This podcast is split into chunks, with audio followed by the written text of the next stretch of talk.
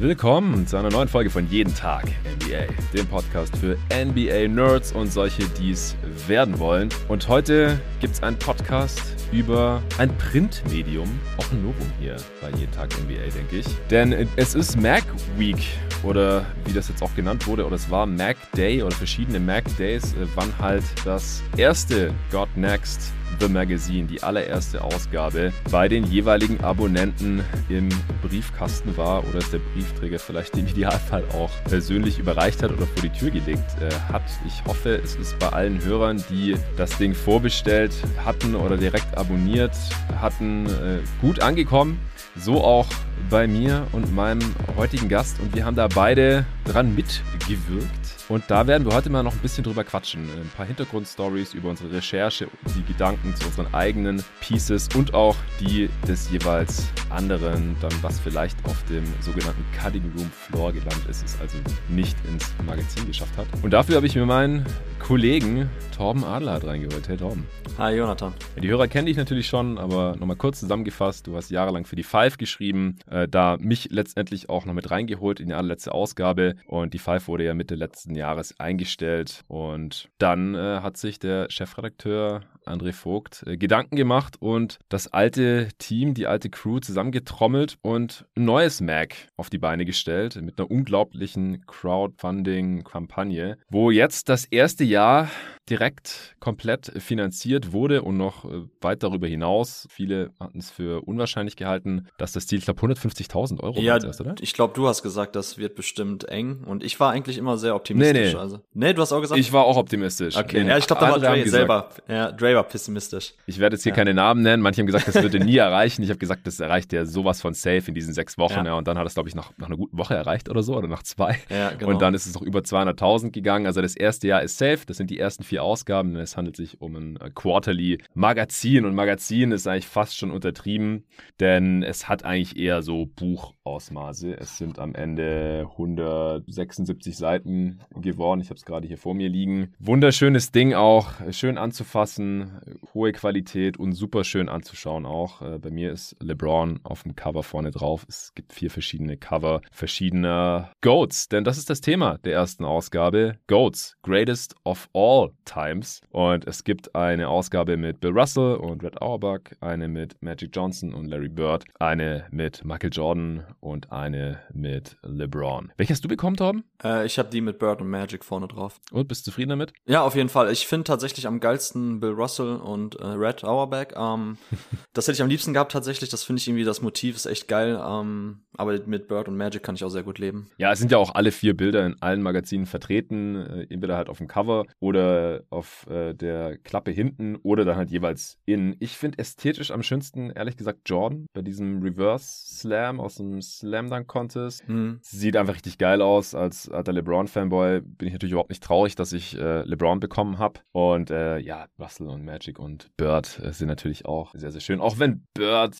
auf dem Bild ein bisschen aussieht wie der Typ aus den äh, Scream-Movies, wie ich finde. Ghostface, ja. ja, ja. Aber nee, wunderschön von innen wie von außen. Und natürlich auch inhaltlich. Ich muss zugeben, ich habe noch nicht so super viel lesen können. Ich habe es einmal komplett durchgeblättert, bin hier und da hängen geblieben. Habe natürlich zur Vorbereitung auf den heutigen Pod nochmal deine Pieces gelesen, dein Artikel über die Goat Myths hatte ich ja schon mal äh, lesen dürfen, bevor du den dann final eingereicht hast. Äh, dann mein eigener Artikel über das Team Utopia, also das bestmögliche Team oder ein Beispiel eines bestmöglichen Teams aller Zeiten ein Fantasieteam, ein utopisches Team, wenn man so will, auch mit Spielern verschiedener Epochen, mit verschiedenen Skillsets, die halt meiner Meinung nach relativ äh, unschlagbar wären. Auch nochmal durchgelesen und natürlich dein phänomenales Interview mit Ben Taylor, dem GOAT NBA-Historiker und NBA-Analyst aus meiner Sicht. Äh, ganz, ganz großes Vorbild auch und jemand, der meine Basketballanalyse sehr, sehr geprägt hat und auch weiterhin prägt. Mit dem hast du ein richtig geiles Interview gemacht und über die drei Dinge werden wir hier heute sprechen. Äh, erstmal vielleicht nochmal kurz ein paar Gedanken zum ersten Mac. Ja, sehr gerne. Also ich fand es erstmal richtig cool, was Dre so an, ähm, ja, wie soll ich sagen, an Redaktionsgeist herangezogen hat. Also sind ja Jungs dabei, auch ähm, Manuel Baraniak, der ja mein aller, aller, aller, allerersten Basketballartikel 2012 oder 13, ich weiß nicht mehr genau, redigiert hat damals als mhm. äh, NBA-Chefredakteur für Crossover Online. Ich glaube meinen auch, ehrlich gesagt. 2009 eine Phoenix Suns Preview. Ich meine, das wäre auch der Manuel gewesen. Ich könnte jetzt nicht mehr drauf schwören, ich sollte vielleicht mal fragen, aber wahrscheinlich kann er sich eh nicht mehr dran erinnern. Das war auch mein allererster Artikel, auch damals noch bei Crossover Online. Ja, also Manu war, von dem habe ich verdammt viel gelernt. Also auch so das rein handwerkliche, journalistische Schreiben hat er mir super viel beigebracht. Ähm, also ihm verdanke ich schon echt viel. Und an dieser Stelle dann Shoutout an Manu. Und ähm, er war auch so rein von der Art und Weise, wie er Basketball journalistisch seziert, seinen Artikel aufbaut und ist ja auch jemand, äh, ich glaube, Per Günther hat mal auf Twitter gesagt, der deutsche Zach Lowe. Und ich finde von Manu, also was das betrifft, ähm, für mich auch immer so eine Art Vorbild gewesen im Kleinen. Und äh, mit ihm dann jetzt nochmal in iMac zu sein. Ähm, Björn Lehmkühler, mit dem ich damals zusammen bei Crossover Online die NCAA-Redaktion geführt habe, ähm, mhm. den ich auch persönlich gut kenne, bei dem ich schon ein paar Mal zu Hause war, äh, March Madness gucken und so weiter. Ähm, ihn feiere ich auch total von seiner Schreibe und hat auch richtig schöne Artikel geschrieben. Einmal über die, ja, über die Goats aus der Antike, quasi die ähm, Prä-NBA-Zeit, ähm, hat er da die Spieler vorgestellt. Dann hat er noch einen Artikel über die, ähm, über die Goats aus der WNBA geschrieben, also auch sehr, sehr schöne Pieces geworden von Björn. Dazu dann eben, ne, du bist dabei, Julius ist dabei, Ole, den ich auch total abfeier. Ähm, yes. Also von daher einfach ein richtig cooles Team, was wir jetzt dann an den Start gebracht haben oder was Dre an den Start gebracht hat. Von den Jungs, von denen ich selber auch irgendwo Fan bin und da jetzt zusammen eben, ähm, ja, so ein Magazin eben dann aus dem Boden zu stampfen, das war schon eine richtig coole Sache und mir gefällt auch echt gut, das wäre gleich auch meine Frage an dich schon mal, was die Jungs aus der Grafik mit unseren Texten gemacht haben. Also ich bin hin und weg gewesen, als ich meinen Artikel zu den Goat Mist gesehen habe, dass yes. sie das in so einem FBI's 70er Zodiac ähm, Mindhunters-Stil aufgebaut Stimmt, haben. Ja, ja habe ich des Todes gefeiert. Also richtig, richtig geil. Das gefällt mir super gut. Wie sieht's bei dir aus? Bist du auch zufrieden, wie quasi dein Artikel so grafisch aufbereitet wurde? Ich habe ja mein Zeichenlimit so hart überzogen. Also ich glaube, das waren 14.000 Zeichen. Mein Text ohne die Tabelle waren schon über 18.000 und die Tabelle dann nochmal 9.000. Also quasi verdoppelt. Deswegen war da nicht so viel Platz für irgendwelche Grafiken, glaube ich. Und ich muss auch Dre wirklich zugutehalten, dass er nichts rausgekürzt hat vom Text. Aber ja, es gibt halt dieses geile Titelbild mit Brooke Lopez vorne drauf, also mit der, mit der Starting Five meines äh, Team mhm. Utopias und dann im Hintergrund so verschwommen sieht man halt noch LeBron, Ibaka, Ray Allen und Steph Curry. Das finde ich schon sehr, sehr nice und dann halt auch so die Captions im Bild. Ja, Brooke Lopez, habt ihr nicht im Team erwartet? Einige andere sicherlich auch nicht. Und das gefällt mir auch richtig gut. Dann äh, Greg Popovich als Coach ist so auf der einen Seite rechts unten das Einzige, was da noch grafisch eingefügt wurde. Das finde ich auch ganz nice, dass man den halt noch sieht oder weiß, wer halt der Coach wäre. Und dann ist halt noch die Tabelle drin mit ein paar Spielerporträts und that's it. Also da wurde nicht so super viel gemacht, aber es ist schön schlicht gehalten und man kann es schön lesen. Aber ich finde es auch geil, dass Dre einfach die Tabelle, so wie es sie ihm geschickt hatte, da reingeklatscht hat. und äh, ich noch so, äh, das war ich eher so für mich gedacht. Und er so, nee, ist doch richtig schön nerdig, das lassen wir so. so mit den äh, Prozenten der Tagsline und solche Sachen. Ich habe dann auch noch, glaube ich, gesagt, die und die Zeile, nimm die bitte raus, die, die bringt auch niemandem jetzt Mehrwert. Das ist ja wirklich nur für mich äh, während meinem Brainstorming. Aber nee, ich, ich bin sehr zufrieden damit, wie das umgesetzt wurde. Auch mein Text da wurde nicht besonders viel umgeschrieben. Ein paar Begriffe einfach, die halt für den Casual-Leser vielleicht zu, zu weit weg waren oder wo ich zu viel vorausgesetzt habe. Da habe ich ja auch explizit geschrieben gehabt, so, ey, ich weiß nicht genau, was man dem durchschnittlichen Leser da zumuten kann und dann ein paar Sachen noch aus dem äh, Denglisch, Basketball-Denglisch noch irgendwie ein bisschen eingedeutscht. Aber alles noch so, dass ich es sehr cool finde und halt auch besser als das, was ich äh, abgegeben hatte. Aber da wurden jetzt keine kompletten Sätze verändert oder irgendwas großartig rausgeschnitten. Ich bin sehr, sehr zufrieden damit, was damit gemacht wurde. Und ja, fügt cool. sich hier auch sehr schön ein. Ich bin echt stolz und froh, Teil dieses illustren Lineups auch zu sein. Finde auch die Idee sehr geil da am Anfang äh, mit der Teamvorstellung, mit den Jerseys. Wir mussten ja unseren ersten Basketballverein angeben mit unserer Rückennummer. Bei mir der TV Echterding mit der Nummer 6 und mit den richtigen Vereinsfarben auch noch. Ich glaube, das hat uns alle äh, schockiert. Mhm. Richtig, richtig nice. Also gefällt mir von vorne bis hinten sehr, sehr, sehr gut. Ja, bin ich ganz bei dir, genau. Das war echt nochmal ein cooles Gimmick. Ähm, Marc, war das glaube ich Marc Popper, der die, den Hauptteil der Grafik gestemmt hat, der sich das nochmal dann ah, ja. extra angeschaut hat auf den einzelnen Websites der Vereine, welche Farbe die haben. Ähm, das fand ich auch richtig cool. Ist auch interessant, dass ja sowohl DJK Fellin als auch dein echte Ding Verein dieselben Farben haben, schwarz, gelb. Beziehungsweise gelb-schwarz. Ich, ich weiß nicht, was bei deinem Verein die Primärfarbe ist, bei uns sogar richtig mit Gelb. Ja, ja, bei uns auch tatsächlich. Und ich habe dann okay. selber versucht, das zu recherchieren und man findet dieses Jersey eigentlich jetzt nicht so wirklich, wenn man googelt. Vor allem haben wir eine Zeit lang, da sind wir dann in irgendwelchen Lokalzeitungen, gab es dann mal ein Bild mit irgendwelchen Spielern von uns drauf. Und da hatten wir aber andere Jerseys, neuere Jerseys, die waren so schwarz und dann so giftgrün. Äh, zum Glück ist es nicht das geworden, denn die eigentlichen Vereinsfarben sind tatsächlich gelb-schwarz und das ist jetzt auch hier im Mac gelandet, richtig nice. Ach so, ja, ich glaube, der Markt ist aber tatsächlich dann nach den ähm, Logofarben gegangen. Ja, die man ja, dann ja. sieht. Zum Glück. Genau, also unser erstes Jersey, was wir damals hatten, war auch komplett schwarz mit so Neongelb von Spalding. Kennst du wahrscheinlich, das sind so die klassischen Spalding Jerseys aus der vorletzten Edition, glaube ich, oder ja genau. Und jetzt hatten wir zuletzt eigentlich eher so graue und unsere neuen, die sind so Indiana Pacers Ende der 90er Style, so schwarz mit so Nadelstreifen in gelb. Also ist jetzt nicht eben das authentische Jersey von uns, aber es sind zumindest genau die original Vereinsfarben, die dann da abgebildet sind und das ist schon echt cool genug, also von daher Props auch an dieser Stelle an Marc, das ist auch richtig geil umgesetzt worden. Ja, und ich bin auch die meiste Zeit in einem gelben Jersey aufgelaufen für den TV. Okay, Zufall, der passt. Ja, ja wahrscheinlich dann. Genau. Okay, bevor es gleich losgeht, noch ein kurzer Werbespot für NBA 2K. Die heutige Folge wird mal wieder gesponsert von NBA 2K22, einer meiner absoluten Lieblingssponsoren, weil ich NBA 2K22 natürlich auch zocke. Nicht so viel, wie ich gerne würde. Ich habe einfach zu wenig Zeit aktuell. Aber jetzt am Wochenende hoffe ich auch, dass ich mal wieder dazu komme, die Roster Playoff ready zu machen. Äh, ein Hörer hatte mich auch gefragt, ob ich mal meine Sliders irgendwie abfotografieren kann, weil wenn man nicht auf der Xbox äh, Series X oder S auf der neuen Generation zockt, dann kann man sich die auch nicht runterladen. Ansonsten sind die natürlich zu finden unter dem Gamertag äh, Stuttgart Suns. Ja, ist, ist witzig, ist äh, bestimmt 15 Jahre alt, dieses Gamertag, als ich das damals gemacht habe, als Teenager. Und das habe ich eben bis heute behalten. Und da findet ihr das jeden Tag NBA XATD, das steht für Attention to Detail Roster, wo ich meine gesamte Basketballanalyse, die ihr hier im Pod immer auf die Ohren bekommt, versuche einfließen zu lassen in die ganzen Spielattribute, Badges, Tendenzen. Als Basis-Roster habe ich eben das Attention to Detail Roster von Operation Sports genommen. Die Jungs machen auch immer einen ganz guten Job, die äh, Spieler so zu bearbeiten und die ganzen Teams und auch die ganzen Plays, die diese Teams laufen, dass das die aktuelle NBA immer sehr gut abbildet. Und auf der Basis habe ich da jetzt eben im Verlauf der Saison auch immer noch meine eigenen Updates gemacht. Jetzt die letzten Wochen bin ich leider nicht mehr dazu gekommen. Das letzte Mal hatte ich das, glaube ich, Anfang März gemacht. Da hatte ich gegen meinen ehemaligen Mitbewohner in Stuttgart ein paar Games gezockt. Äh, jetzt ist äh, heute 1. April, wo ich das hier aufnehme. Und es wird mir wieder Zeit. Von daher, es wird ein Roster-Update geben und meine Sliders werde ich abfotografieren und im Supporter-Discord dann auch in den 2K-Channel reinposten. Ansonsten nochmal an der Stelle auch der Hinweis, PlayStation Spieler können immer noch zuschlagen. Da gibt es ordentliche Rabatte, gerade im PlayStation Store auf MB2K22 für die äh, PlayStation 4 19,59 Euro. Das sind 72% Rabatt aktuell. Und für die PlayStation 5 24,74 Euro. Das sind immerhin 67% Rabatt. Falls ihr Bock habt, jetzt, wo es auf die Postseason zugeht, auch mal wieder den Controller in die Hand zu nehmen und ein bisschen NBA 2K zu zocken. Ich wünsche euch viel Spaß.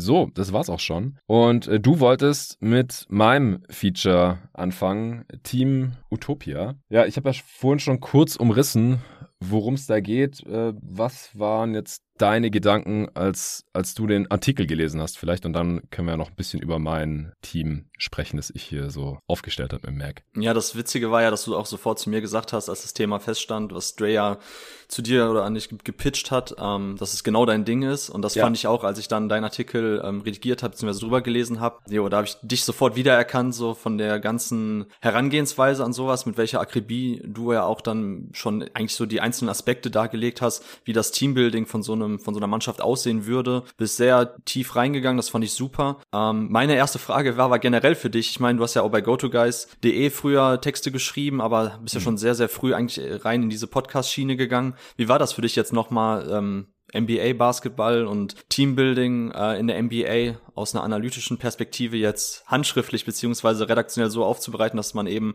am Laptop in die Tasten hauen muss und das nicht alles äh, in ein Mikrofon spricht. War das für dich nochmal eine krasse Umstellung? Ging das gut von der Hand oder war es damit ein bisschen am Anfang am struggeln? Ein bisschen am struggeln war ich auf jeden Fall. Der größere Struggle war aber äh, vor allem meine Kolumne da in der letzten Five-Ausgabe, die du ja dann auch freundlicherweise für mich redigiert hast. Vor allem habe ich da mit dem Zeichenlimit auch hart gestruggelt, weil das war wirklich fix. Ähm, aber es war halt eher eine Kolumne, also eher so ein bisschen meine Meinung damals zu den Brooklyn Nets und ob die Defense Championship würdig ist oder würdig sein kann. Und ja, ich bin es einfach nicht gewohnt zu schreiben oder nicht mehr gewohnt zu schreiben. Ich habe das in meinem Journalismusstudium zwar gelernt in meinem äh, Master, aber da habe ich auch immer nur auf Englisch geschrieben. Ich habe nicht einmal irgendwas auf Deutsch geschrieben, außer meine Masterarbeit dann, aber das war ja keine journalistische Arbeit, sondern eine wissenschaftliche. Mhm. Und auch in meinem Bachelorstudium Amerikanistik habe ich immer nur auf Englisch geschrieben.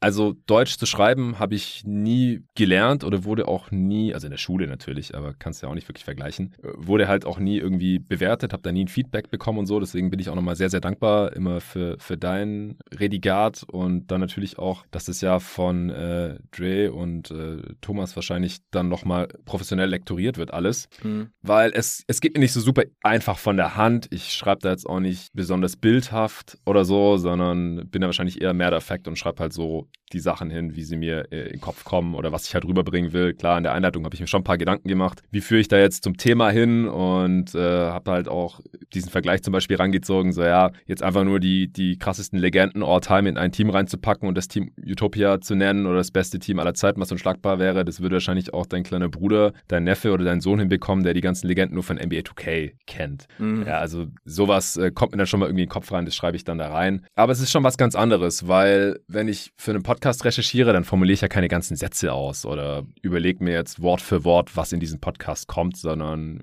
ich spreche einfach über Basketball und Leute finden es angenehm anzuhören und interessant genug, dass ich irgendwie davon leben kann. Das ist schon was ganz anderes, als wenn man jetzt Leute im Print oder in Textform fesseln und begeistern muss. Also ist nicht ganz einfach, aber ist auch mal eine schöne Abwechslung. Ich könnte mir jetzt nicht vorstellen, das jeden Tag zu machen und davon versuchen zu leben, aber ja, für eine Ausgabe alle drei Monate, beziehungsweise ob ich jetzt für die zweite noch was mache, weiß ich nicht, aber für die dritte und vierte dann sehr, sehr sicher. Da stehen die Themen ja auch schon fest, äh, werden jetzt hier natürlich nicht gespoilert. Das kann ich mir schon vorstellen, also mal hin und wieder, auch wenn das Thema passt und da auch nochmal wirklich Lob an Dre, der mir da ein Thema vorgeschlagen hat mit diesem äh, Best Team Ever hieß es ursprünglich, aber ich fand, es klingt zu sehr nach dem besten Team aller Zeiten, das wirklich auf dem Parkett stand, was weiß ich, die Jordan Bulls oder die mhm. KD Curry Warriors oder so. Und ich fand halt Team Utopia passt ein bisschen besser, fand ich ein bisschen treffender an der Stelle. Also da hatte wirklich ein sehr cooles Thema für mich gefunden, was ich dann auch sofort gerne machen wollte.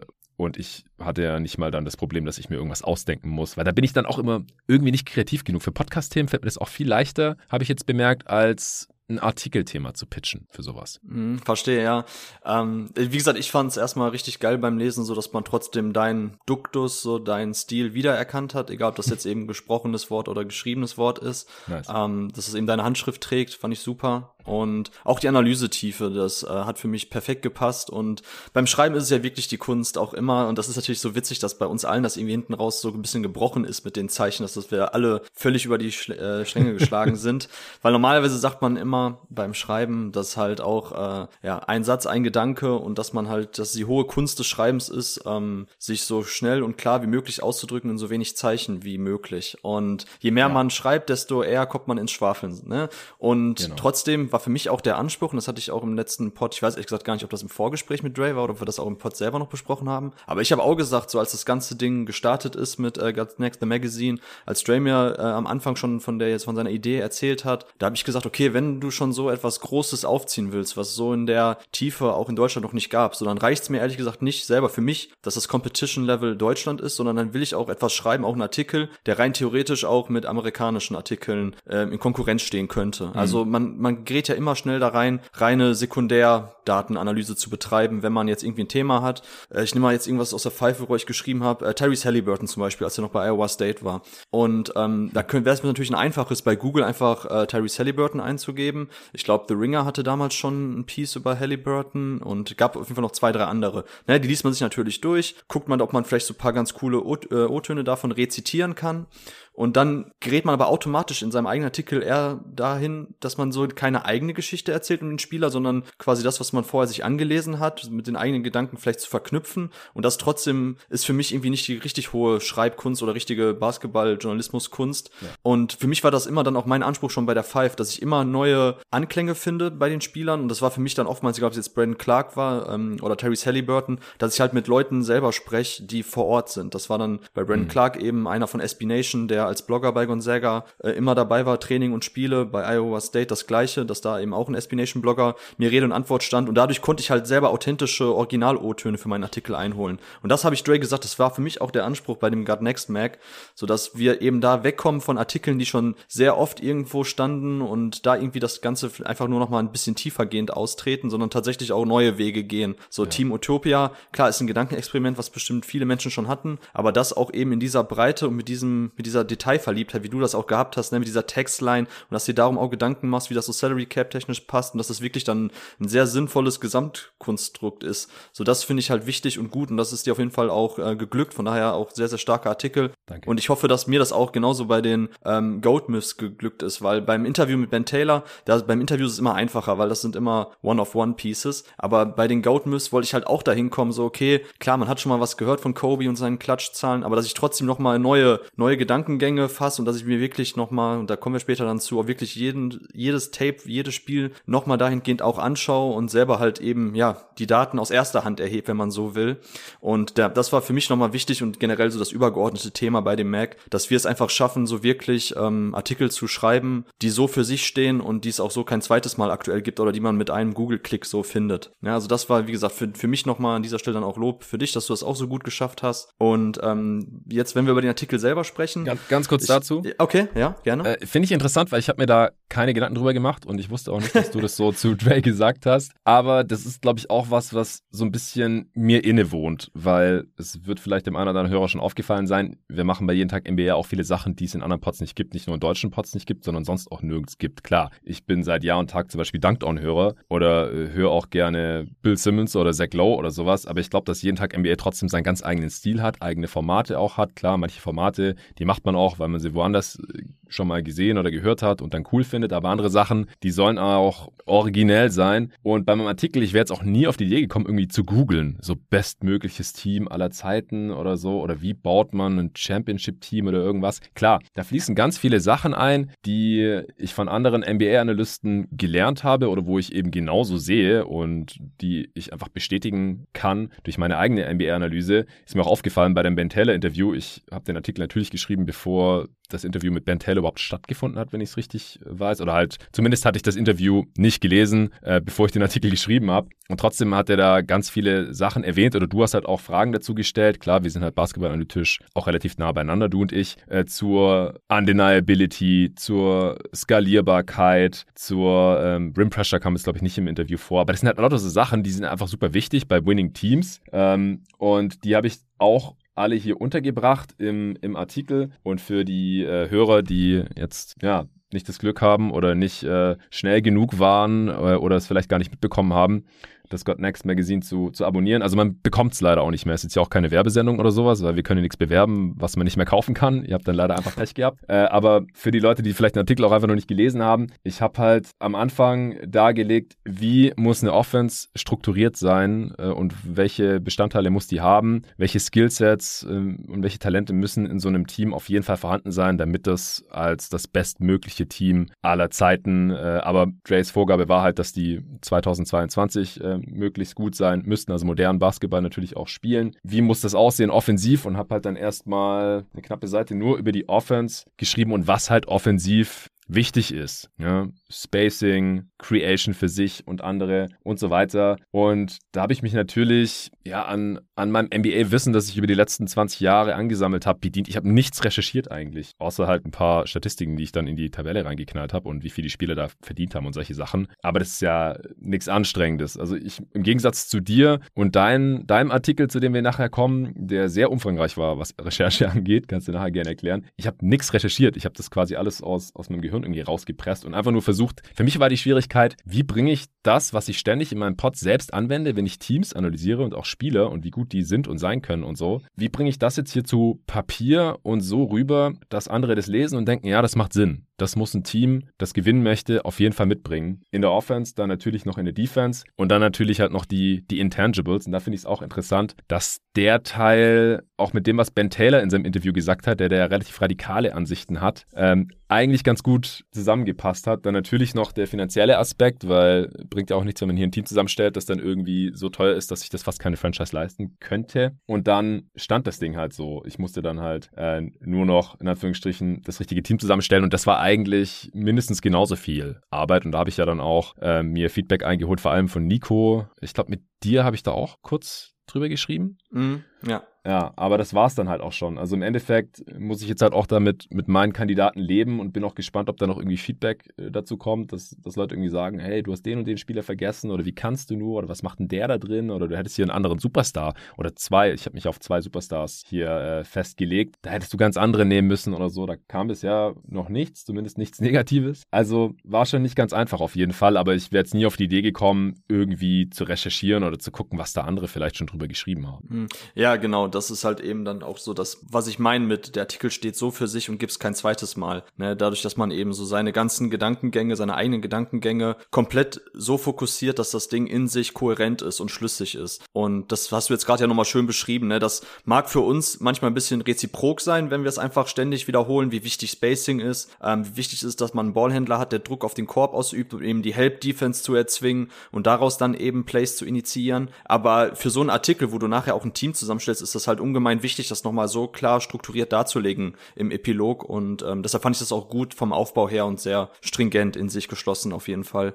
Und wenn ich jetzt gerade schon Epilog sage, das wäre nämlich dann auch meine erste Frage. Also, was war für dich denn die größten Herausforderungen jetzt bei dem Teambuilding? Bist du paar Mal an die Grenzen gestoßen, dass du einen Spieler unbedingt eigentlich reinnehmen wolltest, das aber Salary Cap technisch nicht mehr gepasst hat? Oder hattest du eher Probleme bei der Rollenverteilung, dass du dann zu viele Spieler hattest, die eigentlich den Ball in der Hand brauchen? Also, was war für dich jetzt so die größte Herausforderung dann nachher beim expliziten expliziten Teambuilding? Im Prinzip habe ich die ganze Zeit versucht, dass dieses Team nicht unrealistisch gut oder teuer wird. Ja, also ich hatte noch ganz viele Kandidaten, die vielleicht ein bisschen besser reingepasst hätten, wo ich aber immer dachte, dieses Team ist dann einfach unrealistisch gut. Und das war halt das, was ich ja äh, in der Einleitung halt gesagt hatte. So ein Team voller Stars, das kann jeder zusammenstellen. Aber ich wollte halt ein Team zusammenstellen, das man sich so leisten kann als äh, durchschnittlicher Contender und das trotzdem nahezu unschlagbar ist. Also ich hätte auch ganz gern für die Bank noch ein paar andere Spieler drin gehabt, wo ich dann aber einfach dachte, ja, aber hier, der, ich habe auch die Minuten verteilt, der hat in der Realität halt 25 Minuten gesehen und bei mir sind aber nur 15 übrig. Das finde ich jetzt einfach zu unrealistisch, wenn ich den jetzt hier noch irgendwie reinquetsche. Das war eigentlich bei der Teamzusammenstellung so mein größtes Problem. Mhm. Interessant, das fand ich ja auch gut, dass du hinten raus dann eben bei den Veterans auch null Minuten hingeschrieben hast, ja.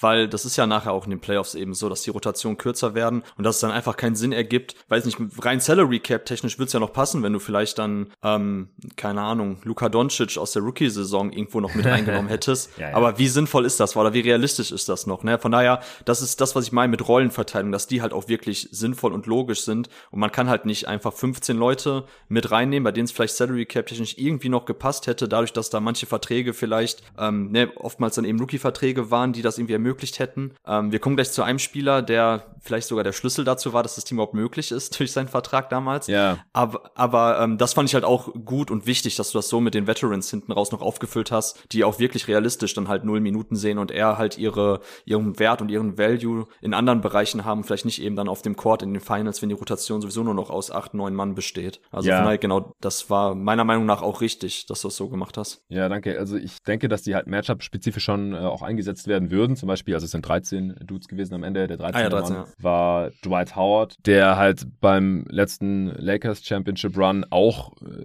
in den, in den Playoffs nur noch Matchup-spezifisch eingesetzt wurde. Und so habe ich mir das halt hier auch vorgestellt. Oder James Jones, ja, der, der hat zwar drei Ringe geholt, aber halt teilweise auch in den Playoffs dann so gut wie gar nicht mehr gespielt. Den kann man halt mal reinschmeißen, wenn es eine Verletzung gibt oder so, oder wenn man halt noch einen Shooter mehr auf dem Parkett braucht. Aber der halt auch, wenn er nicht spielt, trotzdem dem Team irgendwas bringt. So, auch bei Steve Kerr habe ich mich fast schon ein bisschen schlecht gefühlt als elften Mann, weil ja. der halt in der Realität schon Minuten gesehen hat äh, in den meisten seiner Teams. Aber ich denke halt auch, also bei den, bei den Spurs am Ende hat er, glaube ich, nicht mehr so viel gespielt. Ich denke halt, dass er auf jeden Fall diese Rolle ausfüllen könnte und dass er halt auch in einem modernen NBA-Team wahrscheinlich nicht mehr unbedingt so eine große Rolle hätte wie damals. Also er müsste vor allem halt auch viel mehr Dreier nehmen zum Beispiel. Also manchmal habe ich da halt auch Spieler reingepackt von vor 20, 25 Jahren, wo ich dann auch dazu geschrieben habe, ja, das lief so und so, äh, müsste in dem und Team jetzt vielleicht ein bisschen anders laufen. Oder bei OG Ananobi habe ich auch ein bisschen gecheatet, weil ich habe ja auch nur Spieler reingenommen, die mal eine Championship geholt haben, einfach damit man da gar nicht erst irgendwie ins Dis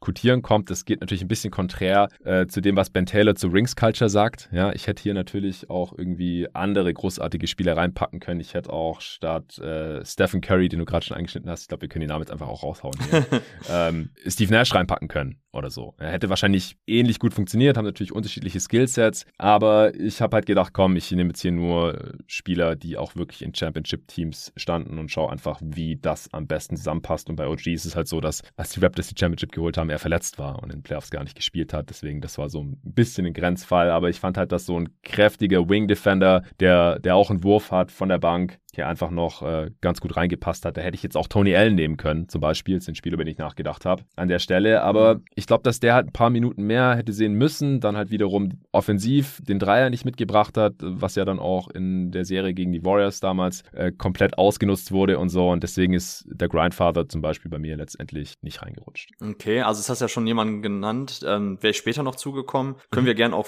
jetzt vorziehen. Also was waren denn noch Snaps? Du hast ja in dem Artikel selber MJ noch genannt, jetzt hast du Tony Allen ja. genannt. Also bei welchem Spieler warst du noch so ja, drauf und dran, ihn eigentlich reinzunehmen und hast ihn dann doch schlussendlich gecuttet? Ja, also vielleicht sollte ich ganz kurz sagen, wie, wie das Team aussieht. Viele Spieler habe ich jetzt eh schon genannt. Also mhm. ich habe gesagt, die Ära der Big Threes ist vorbei, denn es gibt aktuell keine mehr. Ähm, und wie gesagt, das sollte halt einerseits ein realistisches Team sein und wenn man drei Superstars drin hat, dann wird es tendenziell schon relativ unrealistisch oder der Kader wird halt so ein bisschen unrund. Und deswegen habe ich mich hier auch auf ein Duo dann festgelegt und äh, mich da aber halt auf das aus meiner Sicht wahrscheinlich bestmögliche Duo Duo All-Time oder zumindest halt nah dran äh, vom offensiven Skillset festgelegt. Und das war halt LeBron als Megastar und äh, Stephen Curry als äh, sein, sein Co-Star, wenn man so will. Und dann habe ich gedacht, ich brauche mindestens einen Stretch Rim Protector. Äh, und wenn er noch Post Defender ist, ist es natürlich auch praktisch. Brook Lopez auf die 5 gepackt. Äh, dann habe ich gedacht, was ist besser als ein Stretch Rim Protector? Äh, zwei,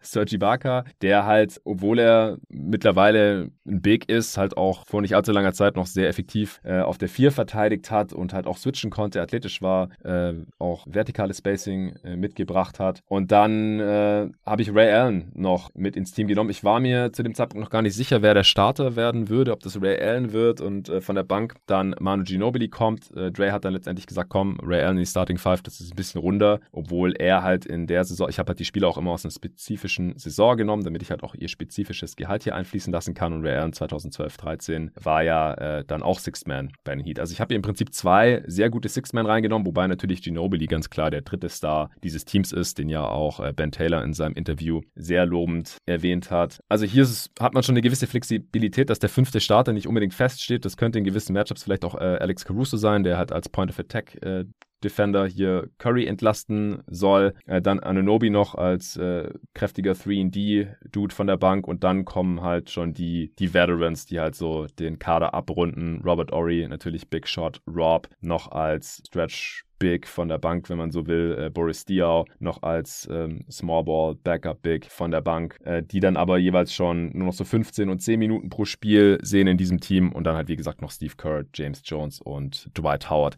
Ich hätte, um deine Frage zu beantworten, auch sehr gerne Shane Berdy in diesem Team untergebracht, hm, ja. aber ja, war dann halt so die Frage, anstatt Caruso, dann fehlt halt der Point of Attack Defender in diesem Team, äh, auch wenn LeBron das in seiner Prime defensiv mal machen konnte oder auch Ginobili ein sehr guter Defender gegen Guards und Wings war. Ich ich habe einfach ganz gerne noch so einen defensiven Kettenhund da drin wie Caruso und den fand ich da halt dann offensiv auch noch ein bisschen gefährlicher in der modernen NBA als Tony Allen zum Beispiel, der ein Snap war. Ich habe noch über Clay Thompson anstatt äh, Ginobili und Ray Allen nachgedacht, also dann Clay rein und dafür noch irgendwie einen schlechteren Spieler mit rein oder sowas. Aber das war mir dann als, das wäre schon wieder eine Big Three gewesen irgendwie. Ja, und das, das wollte ich halt irgendwie vermeiden. Deswegen ist der rausgeflogen. Ich muss gerade mal gucken, wen ich noch so hatte. Ich habe hab die in einem Doc drin. Das waren jetzt die, die mir aus dem Kopf als erstes eingefallen sind. Ja, ich habe noch ein paar. Äh, aber hast du noch noch irgendwelche, die dir direkt in den Kopf gekommen sind, die ich jetzt noch nicht genannt habe? Hm, ja, also ich habe mir drei Spieler ausgeschrieben. Bei einem muss, müssen wir jetzt ein bisschen von deiner Maxime abweichen, keine Spieler reinzunehmen, die den Championship Ring geholt haben, weil eigentlich für mich, und du weißt natürlich, welcher Spieler jetzt kommt,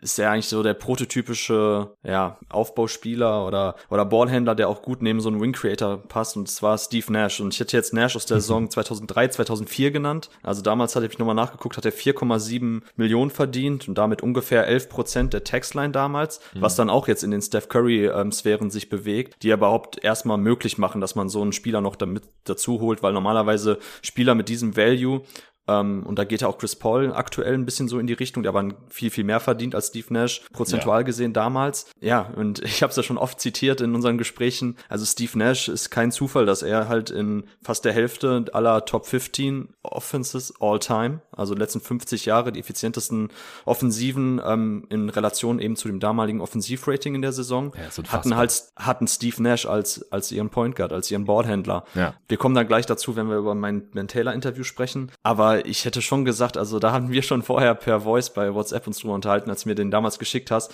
Ich hätte aber fast mit Steve Nash gerechnet. War dann überrascht, dass du nicht da drin hattest. Aber gut, wie gesagt, wenn du schon eben die Maxime hast, ähm, Rings müssen sein, dann ist natürlich klar, dass Nash draußen ist. Aber ja, aber ich ja, habe mich auch trotzdem gegen ihn entschieden, glaube ich, weil ich einfach das Match Nash und LeBron bisschen redundant finde, weil beide sehr starke Pick-and-Roll-Creators sind und ich glaube einfach, Steph Curry ist Off-Ball, also natürlich bezeichnen wir ihn ja alle immer als besten Spieler all-time, aber da ist er natürlich dann auch besser als Steve Nash. Also ich finde einfach die Synergie zwischen Curry und James nochmal auf einem anderen Level, als ich es mir bei Nash und James vorstellen würde. Dann hätte ich einen anderen Spieler als LeBron vielleicht nehmen müssen. Vielleicht Nash und MJ oder so. Ja, interessant. Also ich glaube halt eben aufgrund der Textline, die mit, ähm, oder die damalige Textline und eben das, was Curry ähm, aufgrund eben seiner Knöchelproblematik damals nur bekommen hat, ja. so diese 11% der Textline, die Curry ja verdient hat. Nee, 13,4. 13,5, genau, 11 Millionen, Millionen was. Ja. Genau so war das, sorry, genau andersrum. 11 Millionen, 13 Prozent. Das ist halt unfassbar, ne? Also, und auch generell ist natürlich Steph Curry was ihn unterscheidet zu Nash,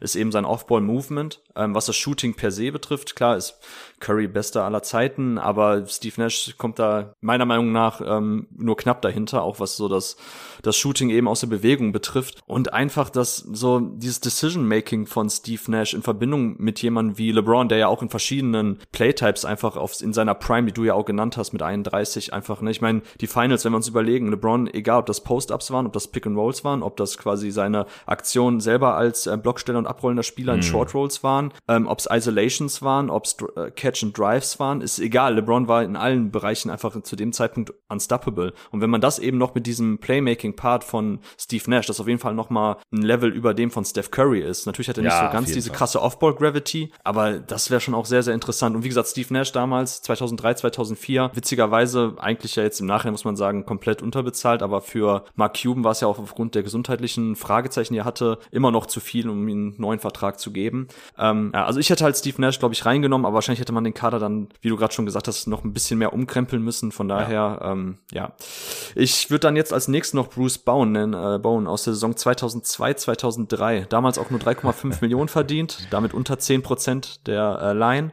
Ähm, Bowen ja auch, wie viele andere Spielertypen, über die du auch nachgedacht hast, so dieser 3D-Guy, von dem man gar nicht genug haben kann, als Rollenspieler in so einem Championship-Team. Ja, hast du auch über Bowen nachgedacht oder? Niemals, niemals, niemals, niemals würde ich Bruce Bowen in äh, ein Team, wo ich der Architekt bin, reinstecken.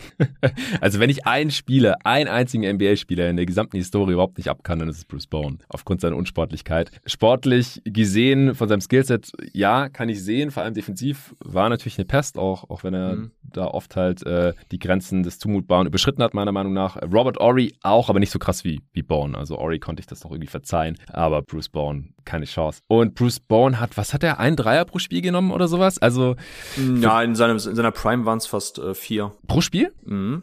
Okay. Pro Spiel. Ja, also vielleicht war es auch auf die Karriere. Ich irgendwann habe ich mir das ja. mal angeschaut und habe gedacht, okay, das Volumen ist halt ist halt echt. Das waren 0,9 Makes pro Spiel. Das war's. Genau, genau das war Ja, und die und die Freiwurfquote, das ist ja auch einer der bizarrsten Fälle ja, ja. überhaupt. Ähm, Bone, der ja Freiwürfe so, glaube ich, knapp unter 60 Prozent oder um die 60 Prozent seiner Karriere hatte, aber äh, Dreier dafür knapp 40 und sogar auch mehr Dreier genommen oder im Endeffekt dann war das Volumen höher als bei den Freiwürfen. Aber trotzdem als äh, als NBA Draft Scout ist das so eins der weirdesten Fälle überhaupt, Bruce Bone. Ja. Wenn man überlegt, ob ja, ob er das Volumen hätte halten oder die Effizienz hätte halten können mit gesteigertem Volumen. Genau, das ist das, was ich gerade sagen wollte wollte, bei jemandem, der über die Karriere 58% Freiwürfe trifft, da habe ich halt Zweifel, ob der das Volumen wirklich über fünf genommene Dreier von der Possessions hätte steigern können. Für einen modernen 3D-Spieler ist es halt, also der müsste mindestens sieben oder acht von der Possessions nehmen oder sowas. Und ob er dann die 39% hätte halten können, ich, ich kann es halt nicht so ganz glauben. Und ansonsten hat er halt offensiv auch gar nichts gemacht. Da war mir halt ein OG Anunobi, selbst der, der junge OG Anunobi, noch deutlich lieber. Und das wäre ja vielleicht auch schon eine Rolle gewesen, die für Bruce Bourne ein bisschen klein gewesen wäre, weil er war halt eigentlich ein Starter Zeit seiner Karriere. Da hätte man dann vielleicht schon einen, weiß nicht, einen frühen Bruce Bourne nehmen müssen oder dann schon den sehr alten oder so. Das, also ich habe nicht über ihn nachgedacht, weil ja, normalerweise lasse ich sowas nicht mit einfließen, aber er ist der einzige Spieler, glaube ich, bei dem, bei dem ich das dann wirklich nicht, nicht übergehen kann, dass er Amari Stoudemire von hinten in die Hacken äh, getreten hat und lauter solche Sachen. Also echt ein uncooler Dude aus meiner Sicht. Aber einen anderen Spur hatte ich noch hier auf dem Zettel. Danny Green ist auch einer von Nikos hm, ja. äh, Lieblingen. Aber ja, die Rolle von OG wäre mir halt zu klein gewesen für ihn oder auch von Caruso, so von der Bank als Defender und als äh, Starter anstatt Ray Allen. Ja, da hatte ich halt lieber Ray Allens offensives Skillset, der einfach der sichere Schütze war und äh, auch ein bisschen was aus dem Dribbling machen konnte. Natürlich wäre Danny Green der viel bessere Defender gewesen, krasser Transition-Defender auch. Also das war wirklich jemand, über den ich nachgedacht habe, aber dann im Endeffekt ähnlich wie Shane Battier halt nicht so wirklich unterbringen konnte, weil zu gut für die Bank und äh, in der Starting Five, ja, da hatte ich halt schon andere oder in den besten fünf oder besten sechs, da war halt irgendwie kein Platz mehr dann. Ich habe noch nachgedacht über Sean Livingston zum Beispiel, so als Backup-Guard, äh, vielleicht statt Caruso oder so. Also darf man dann halt auch keine zu kleine Rolle geben. Dafür war dann auch zu wichtig mhm. bei den Warriors. Äh, allgemein ein paar Warriors habe ich hier noch reingebracht, anstatt Dwight Howard, vielleicht Sasa Pachulia, der aber halt auch normalerweise Starter war und natürlich auch hier äh, relativ unsportlich. Äh, ich wollte gerade sagen, also wenn du ja, Aktion schon hatte, mm, klar. Oder Javel McGee, ja, jetzt äh, vielleicht die Suns-Version, die wahrscheinlich die beste Version von Javel war als als Backup Big von der Bank, aber ja, hatte bei den Warriors und bei den Lakers dann teilweise auch sehr, sehr kleine Rollen. Das hätte vielleicht noch irgendwie funktioniert. Aber ich mochte halt auch einfach äh, so Ex-Stars hier am Ende noch reinpacken, weil das halt immer auch relativ typisch ist für so Contender, dass dann halt noch so ein Ex-All-NBA, Ex-All-Star auf einem Minimum-Deal irgendwie mm. sich ans Ende der Bank setzt. Das äh, wollte ich ja auch noch so ein bisschen abgebildet haben. Ja, stimmt. Hast du denn über Scotty Pippen nachgedacht? Also ich meine, als ich vorhin überlegt habe, ähm, welcher Spieler vielleicht ähnlich wie Steph Curry zu irgendeinem Zeitpunkt mal brutal unterbezahlt bezahlt war. Ich meine, Scotty Pippen 96, 97, 2,2 Millionen. Prozentual gesehen waren das auch unter 10 Prozent ja, knapp. Ja. Ähm, Wäre der das zu unrealistisch gewesen? Vielleicht, ich meine, mit Manu Ginobili hast du ja auch so eine Mini-Big Three. Wenn Ginobili eben eher so Option 2,5 ist, könnte man für Scotty Pippen ähnlich äh, verargumentieren. Mhm. Hast du über ihn nachgedacht oder war das, wie gesagt, schon zu unrealistisch? Also zusätzlich zu Curry und LeBron wäre mir das auch zu gut gewesen, weil ich glaube, Pippen war schon ein krasserer Spieler als Ginobili. Aber mhm. Pippen kann ich auch nicht so richtig einschätzen, weil ich einfach zu wenig von ihm gesehen habe. Also man merkt halt diesen diesem Artikel oder diesem Team wahrscheinlich auch an, äh, ja, mit welchen Epochen ich mich wirklich richtig auskenne und welche Spieler ich mir halt äh, zutraue einzuschätzen. Bei Robert Ory zum Beispiel, da habe ich dann aber auch nochmal mit Nico gesprochen, so, hey, wie, wie war denn der nochmal defensiv und wie hat er so gespielt, weil Nico halt viel mehr von Robert Ory gesehen hat als ich, beziehungsweise bei mir das einfach 15, 20 Jahre her ist und ich seither, keine Ahnung, 800 andere Spieler noch gesehen habe. Und bei Pippen ist es halt noch mehr so. Ich kenne natürlich die ganzen Highlights, ich habe einzelne Spiele von ihm gesehen, aber halt viel, viel, viel weniger als von allen anderen Spielern her und deswegen habe ich halt auch von Spielern, äh, die in den 90ern gespielt haben, vor allem in den 80ern, ich habe niemand aus den 80ern drin, äh, sorry, äh, NBA-Nostalgiker und Historiker, aber ich habe da einfach zu wenig gesehen und dann kann ich hier auch niemanden selbstbewusst reinsetzen und sagen, ja, ich habe mich für den entschieden, weil er so und so gezockt hat. Ja, wenn es alles nur Hörensagen ist. Ich habe hier wirklich nur Spiele genommen, die ich selbst genug gesehen habe, die ich äh, ausreichend analysieren konnte und wegen wegen dem Realismusfaktor nochmal. Also das mit Curry war hier eigentlich eher fast schon Zufall oder dann halt praktisch am Ende und ich hatte dann quasi ein bisschen mehr Spielraum für Spieler auf der Bank. Äh, konnte dann halt einen Dior mit reinnehmen, der fast 5 Millionen verdient hat zum Beispiel. Das wäre halt sonst wahrscheinlich nicht drin gewesen. Äh, ich kann ja nicht sagen, ja, das Team soll oder kann bis an die Taxline ungefähr rankommen oder leicht in der Luxury Tax drin sein, weil die meisten Contender sind es halt oder die meisten Championship Teams zahlen Luxury Tax so rum. Deswegen ist es dann auch okay, wenn dieses Team hier hinkommt. Aber wenn ich dann die ganze Zeit mir hier Spieler reinpack, äh, die kriminell unterbezahlt waren, um dann meine eigene Regel hier zu umgehen oder mich selbst zu bescheißen, das ist ja dann auch nicht in der Sache gewesen. Also ich habe halt den besten Curry genommen und das war halt aus meiner Sicht der 2015-16er und der hatte halt nur 11,37 Millionen verdient. Das, das war halt so, das war dann irgendwie praktisch, aber das war nicht der Hauptgrund, wieso ich ihn hier reingenommen habe. Okay, verstehe. Ich meine, mit jetzt einem Blick auf die Uhr sollten wir vielleicht jetzt nochmal die letzten Fragen ein bisschen schneller durchhauen. Äh, was ich super interessant fand und auch da, ähm, ich weiß nicht, ob es Zufall war, aber auch nochmal eine krasse taktische Stringenz jetzt innerhalb des Teams. Ähm, wenn wir jetzt drüber nachdenken, nachdenken, wie sie spielen würden in der Offense. Mit Popovic mhm. als Coach, der jemand, der so seine taktischen Anleihen aus der Motion Offense genommen hat. Ähm, Steve Kerr bei Golden State dann ja eben auch, kommt ja aus der, aus der Pop-Schule. Was ich dann auch interessant finde, wenn man so drüber nachdenkt, so wie dieses Team, die Starting Five oder je nachdem, was auch dann das beste Lineup ist, mit Ginobili noch auf dem Feld und vielleicht ähm, LeBron auf der vier beziehungsweise fünf. Mhm. Würdest du dir auch vorstellen, dass vielleicht LeBron in diesem Team so eine Art, ja, Draymond Green auf Steroiden wäre, dass man auch so sehr viele Post-Split-Actions spielt, die ja Golden State die letzten Jahre kultiviert haben, ne, dass halt ähm, Steph Curry beispielsweise eben dann den Ball im Post zu LeBron gibt, ähm, dann den Flare-Screen gesetzt kriegt und dann den Ball von LeBron zurückbekommt, wie auch immer. Also diese Draymond Green-Rolle nochmal mit LeBron quasi äh, ins Extreme hochgejazzt. So würdest du dir das auch so vorstellen, die Offense, oder was hattest du so für Vorstellungen, wie, wie dieses Team gecoacht von Greg Popovich spielen würde? Ja, genau. Also ich habe es, glaube ich, auch irgendwo dann explizit geschrieben, dass Inverted Curry Pick and Rolls hast du auf jeden Fall auch genannt. Ja, genau. Ich habe ja dann unter ja. den Spielern habe ich ja immer so ein bisschen äh, meine meine Idee der Rolle des Spielers in diesem Team äh, kurz dargelegt oder warum ich mich für den Spieler entschieden habe hier für dieses Team Utopia. Und dass halt Curry dann anstatt von Draymond Green von LeBron bedient wird, der halt nochmal ein krasserer Playmaker ist als äh, Draymond Green und überhaupt in allem. Mhm krasser ist als Draymond, außer vielleicht in Rim Protection. Ähm, ja, genau. Also, dass LeBron halt hier auch viel für, für Curry äh, vorbereiten kann und halt vor allem wahrscheinlich auch stärker als Playmaker in Erscheinung tritt, als er das im Schnitt in seiner Karriere vielleicht war. Er hat, hätte halt auch hier unglaublich viel Shooting neben sich. Also mehr, als er es jemals in seiner Karriere wahrscheinlich hatte. Aber LeBron ist ja auch ein Spieler, der mit verschiedensten Arten von Star-Teammates und überhaupt Teammates äh, gespielt hat und eigentlich immer klar kam. Also selbst das Match mit, mit Dwayne Wade war ja nicht so ideal, weil halt beide nicht die gefährlichsten Shooter waren. Klar, Dwayne Wade ist einer der besten Cutter all-time gewesen, aber der war dann auch schon schnell post-Prime. Auch Bosch hat am Anfang ja noch nicht so viele Dreier genommen. Dann äh, mit Kyrie einen Scoring Guard neben sich gehabt. Ähm, jetzt mit AD natürlich, das war so nahezu das, das perfekte äh, Match mit ihm. So ein Spieler habe ich jetzt hier aber eigentlich gar nicht drin. Also ja, ich habe mich im Endeffekt für Pop entschieden, auch wenn äh, ich schon finde, dass man Popovic kritisieren kann bei manchen seiner Gameplans in äh, den Playoffs, teilweise auch in der, in der Regular Season, ähm, dieser Fokus auf der, auf der Midrange. Aber wir haben ja auch schon gesehen, dass Pop, wenn er viele Shooter im Kader hat, auch äh, die Dreier fliegen äh, lassen hat. Damals mit Beautiful Games Burst, die haben ja verhältnismäßig viele Dreier genommen, wenn ich mich gerade recht entsinne. Und äh, Pop ist halt vielleicht der beste Coach All-Time. Jetzt nicht, weil er die meisten Siege hat oder viele Championships äh, geholt hat, sondern weil er halt wahrscheinlich alle Aspekte des Coachings ähm, nahezu perfekt gemeistert hat und ähm, ja, mir jetzt auch nicht unbedingt ein besserer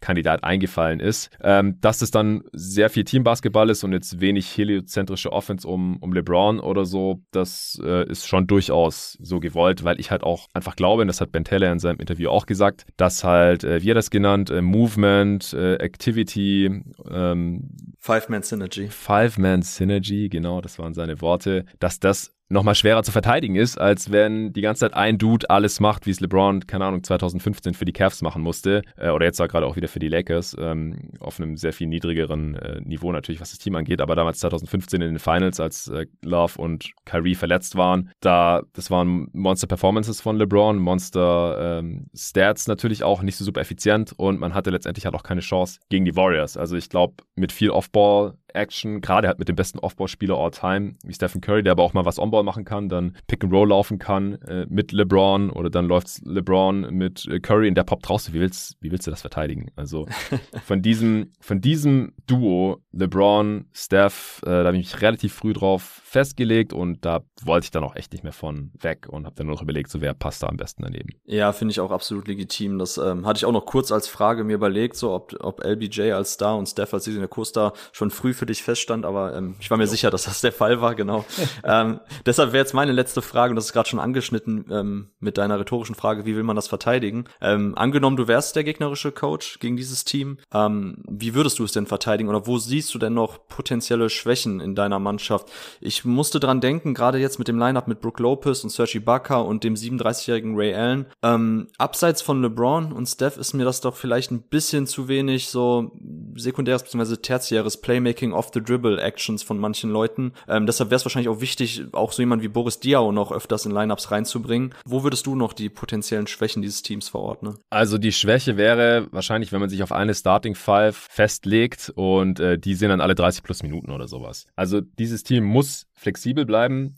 Das, der Kader hat so viele verschiedene Skillsets, um halt Matchup-abhängig reagieren zu können und dann halt eventuell auch kleiner zu starten, kleiner zu spielen. Also Ibaka und Lopez brauchst du defensiv wahrscheinlich nur, wenn das gegnerische Team auch relativ groß ist. Ansonsten, wenn der Gegner jetzt keinen Post-Threat hat, dann kannst du wahrscheinlich auch Ibaka auf die 5 schieben, LeBron auf die 4 und Ginobili kommt in die Starting 5 und dann hast du auch wieder genug äh, Playmaking, by the way. Also Ginobili einfach in Anführungsstrichen einfach mehr Minuten geben. Ich habe ihm ja. 28 Minuten gegeben in, das sind Regular Season Zahlen. Äh, das kannst du dann natürlich auch auf 35 oder sowas hochschieben, falls nötig. Wenn der Gegner einen heftigen Star Guard hat, äh, der dann natürlich auch startet, dann, wie gesagt, sollte man wahrscheinlich Caruso in die Starting Five reinholen. Dann statt Ray Allen, weil sonst weiß ich halt nicht, wer den verteidigt. Das wäre eine Schwachstelle in, mhm. in dieser Starting Five. Aber Dre wollte halt eine Starting Five von mir, deswegen habe ich ihm eine mhm. gegeben oder kurz mit ihm drüber äh, gesprochen. Dann haben wir uns eben auf Curry, Allen, James, Ibaka, Lopez festgelegt. Aber das ist nicht gegen jeden Gegner die ideale Starting Five. Also ich würde da wirklich, wirklich flexibel bleiben und dann halt auch je nach Matchup verschiedenen Bankspieler mehr Minuten geben. Du hast gerade schon Dior genannt, äh, dessen Playmaking man da gut gebrauchen kann. Wie gesagt, man kann viel Small spielen mit diesem Team und man kann, äh, falls nötig, natürlich auch unglaublich viel Shooting aufs Feld bringen, aber halt in verschiedenen Spielern. Also nicht alles immer in einem Spieler vereint. Das liegt halt daran, dass ich nur zwei beziehungsweise mit Ginobili drei Stars in diesem Team habe, die sehr runde Skillsets haben und alle anderen sind halt mehr oder weniger Spezialisten, von denen die die meisten halt äh, zumindest akzeptabel werfen können. Das war mir das Wichtigste. Ja, das ist doch ein gutes Schlusswort zu deinem Artikel. Äh, dann würde ich dir jetzt auch dann das ähm, imaginäre Mikrofon rüberreichen und dann äh, können wir gerne jetzt die nächsten Artikel besprechen. Willst du erst Ben Taylor oder erst äh, die Goat Myths? Überlasse ich dir. Wir können erst, wie du magst. Ja, dann, dann kommen wir zum Ben Taylor Interview. Also, für die Leute, die es nicht auf dem Schirm haben, äh, Ben Taylor, ich habe es ja vorhin schon gesagt, ist äh, wirklich einer der allerbesten NBA-Analysten und ich fand es richtig nice, als äh, du das vorgeschlagen hast, den zu interviewen und äh, Dre da auch gleich an Bord war und dass ihr ihn dann auch bekommen habt. Wie war's, Ben Taylor zu interviewen, mit dem zu sprechen? Was ist er für ein Typ? Ähm, ja, ich war auf jeden Fall noch mehr starstruck als, äh, als der Moment im Gegensatz zu dem Kareem Abdul-Jabbar-Interview 2015. Echt? Nein, Quatsch. So nicht. Den, den, aber den Gag habe ich auch zu, zu Ben gebracht, um direkt das Eis zu brechen. Ah, ja, geil. Ähm, Nee, äh, es war tatsächlich ja so, dass als das Thema feststand, Goats, ähm, war für mich eigentlich auch direkt klar, aufgrund dessen, dass ich auch ein Riesenfan von seiner äh, Greatest Peak Serie war und du hast ja schon erwähnt, dass, dass Ben auch einer der absoluten ähm, ja, Goats selber ist im Bereich NBA-Historie, gerade eben dann auch noch in Verbindung oder in Kombination auch mit der eigenen ähm, Datenanalyse, die er betrieben hat. Also das vergisst man ja oft, dass selbst so die Pace-Zahlen oder die Pace-Metrik auf ähm, basketballreference.com aus den äh, 50er und 60er Jahren beruhen eben auf den ähm, Erhebungen von Ben Taylor. Mhm. Also der ist schon in sehr, sehr vielen Bereichen, die wir so als ja, NBA-Analysten oder auch als NBA-Fans, die hin und wieder mal sich Statistiken anschauen, ähm, in vielen Bereichen ist Ben tatsächlich so einer der absoluten Pioniere oder einer der, der, der, der Leute, die eben sehr, sehr wichtige Grundlagen geschaffen haben. Und dahingehend ist das natürlich schon für mich jemand, auch zu dem ich total aufblick. Und ich habe auch in Vorbereitung ähm, des Interviews, als ich noch im Urlaub war im Januar, hatte ich sowohl das Seth Partner Buch gelesen, als auch nochmal Thinking Basketball. Und dabei ist mir auch nochmal aufgefallen. Wie gesagt, man kann jetzt über das Buch von Partner äh, halten, was man möchte.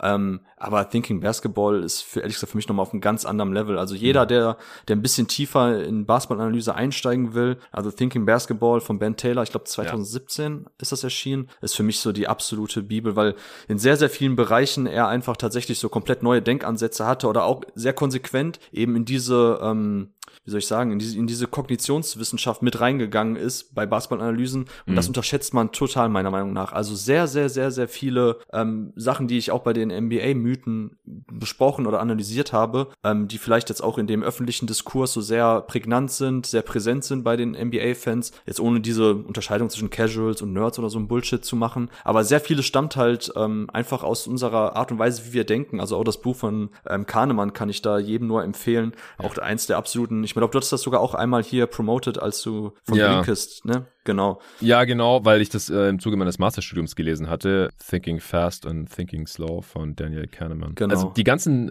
Biases oder Biasse, wie Nico sagen würde, denen man halt unterliegt, äh, nicht nur beim Basketball schauen oder Basketball analysieren, sondern halt jeden Tag, den ganzen Tag mehr oder weniger. Wenn man sich dessen bewusst ist, dann kann man halt auch äh, alles, würde ich jetzt nicht sagen, aber viele Sachen sehr viel besser einordnen und so halt auch in der Basketballanalyse. Und das ist halt das, was Ben Taylor auch so ein bisschen verkörpert. Und viele Sachen fallen einem dann halt so wie, wie Schuppen von den Augen. Genau das, genau das. So viele Sachen, ähm, die man dann während des Schreibens, auch während der äh, Mythen, dazu komme ich dann auch nachher, ich habe ja vorhin gesagt, so, ne, dass ich versucht habe, so viel wie möglich selber für mich zu erarbeiten, aber man kommt natürlich trotzdem immer wieder zwangsläufig an den Punkt, wo man sagen muss, okay, also ich glaube, Ben Taylor hatte das vor mir auch schon mal ähnlich beschrieben. Mhm. Äh, das ist dann einfach so, weil, wie gesagt, komplett neue Phänomen habe ich da jetzt auch jetzt nicht analysiert.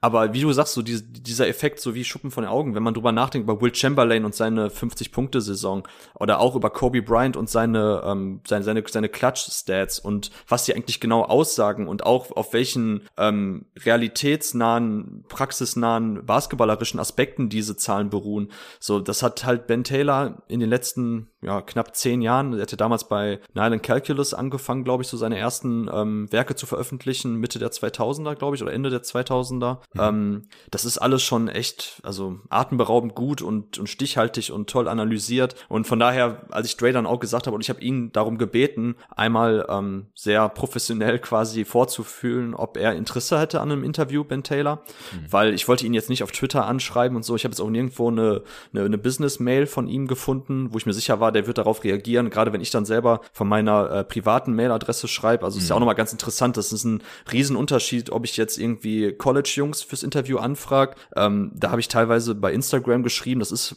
heutzutage wirklich so, kann man auch finden, wie man möchte, ähm, im journalistischen Bereich, wie professionell das ist, aber das ist tatsächlich heutzutage ganz normal. So Jonathan Beere habe ich bei Insta angeschrieben, ähm, Kirin Emanga, ähm, früher Lud Ludwigsburg, dann Northeastern University, der hat mir dann seine WhatsApp-Nummer gegeben, dann schreibt man darüber so, dass, dass da hat man einfach einen ganz anderen Draht zu den Jungs und das ergibt sich dann auch viel schneller und die sind auch viel chilliger drauf. Aber wenn es dann so um solche Business-Anfragen geht, würde ich schon immer vermeiden, eigentlich das über Twitter DMs irgendwie zu lösen. Und da habe ich dann halt Dre gebeten, ob er irgendwie Kontakt zu Ben Taylor aufnehmen kann über irgendwelche Kontakte, die er auch ähm, in Amerika hat. Mhm. Und ähm, da hatte Dre zuerst Probleme, das selber irgendwie zu schaffen.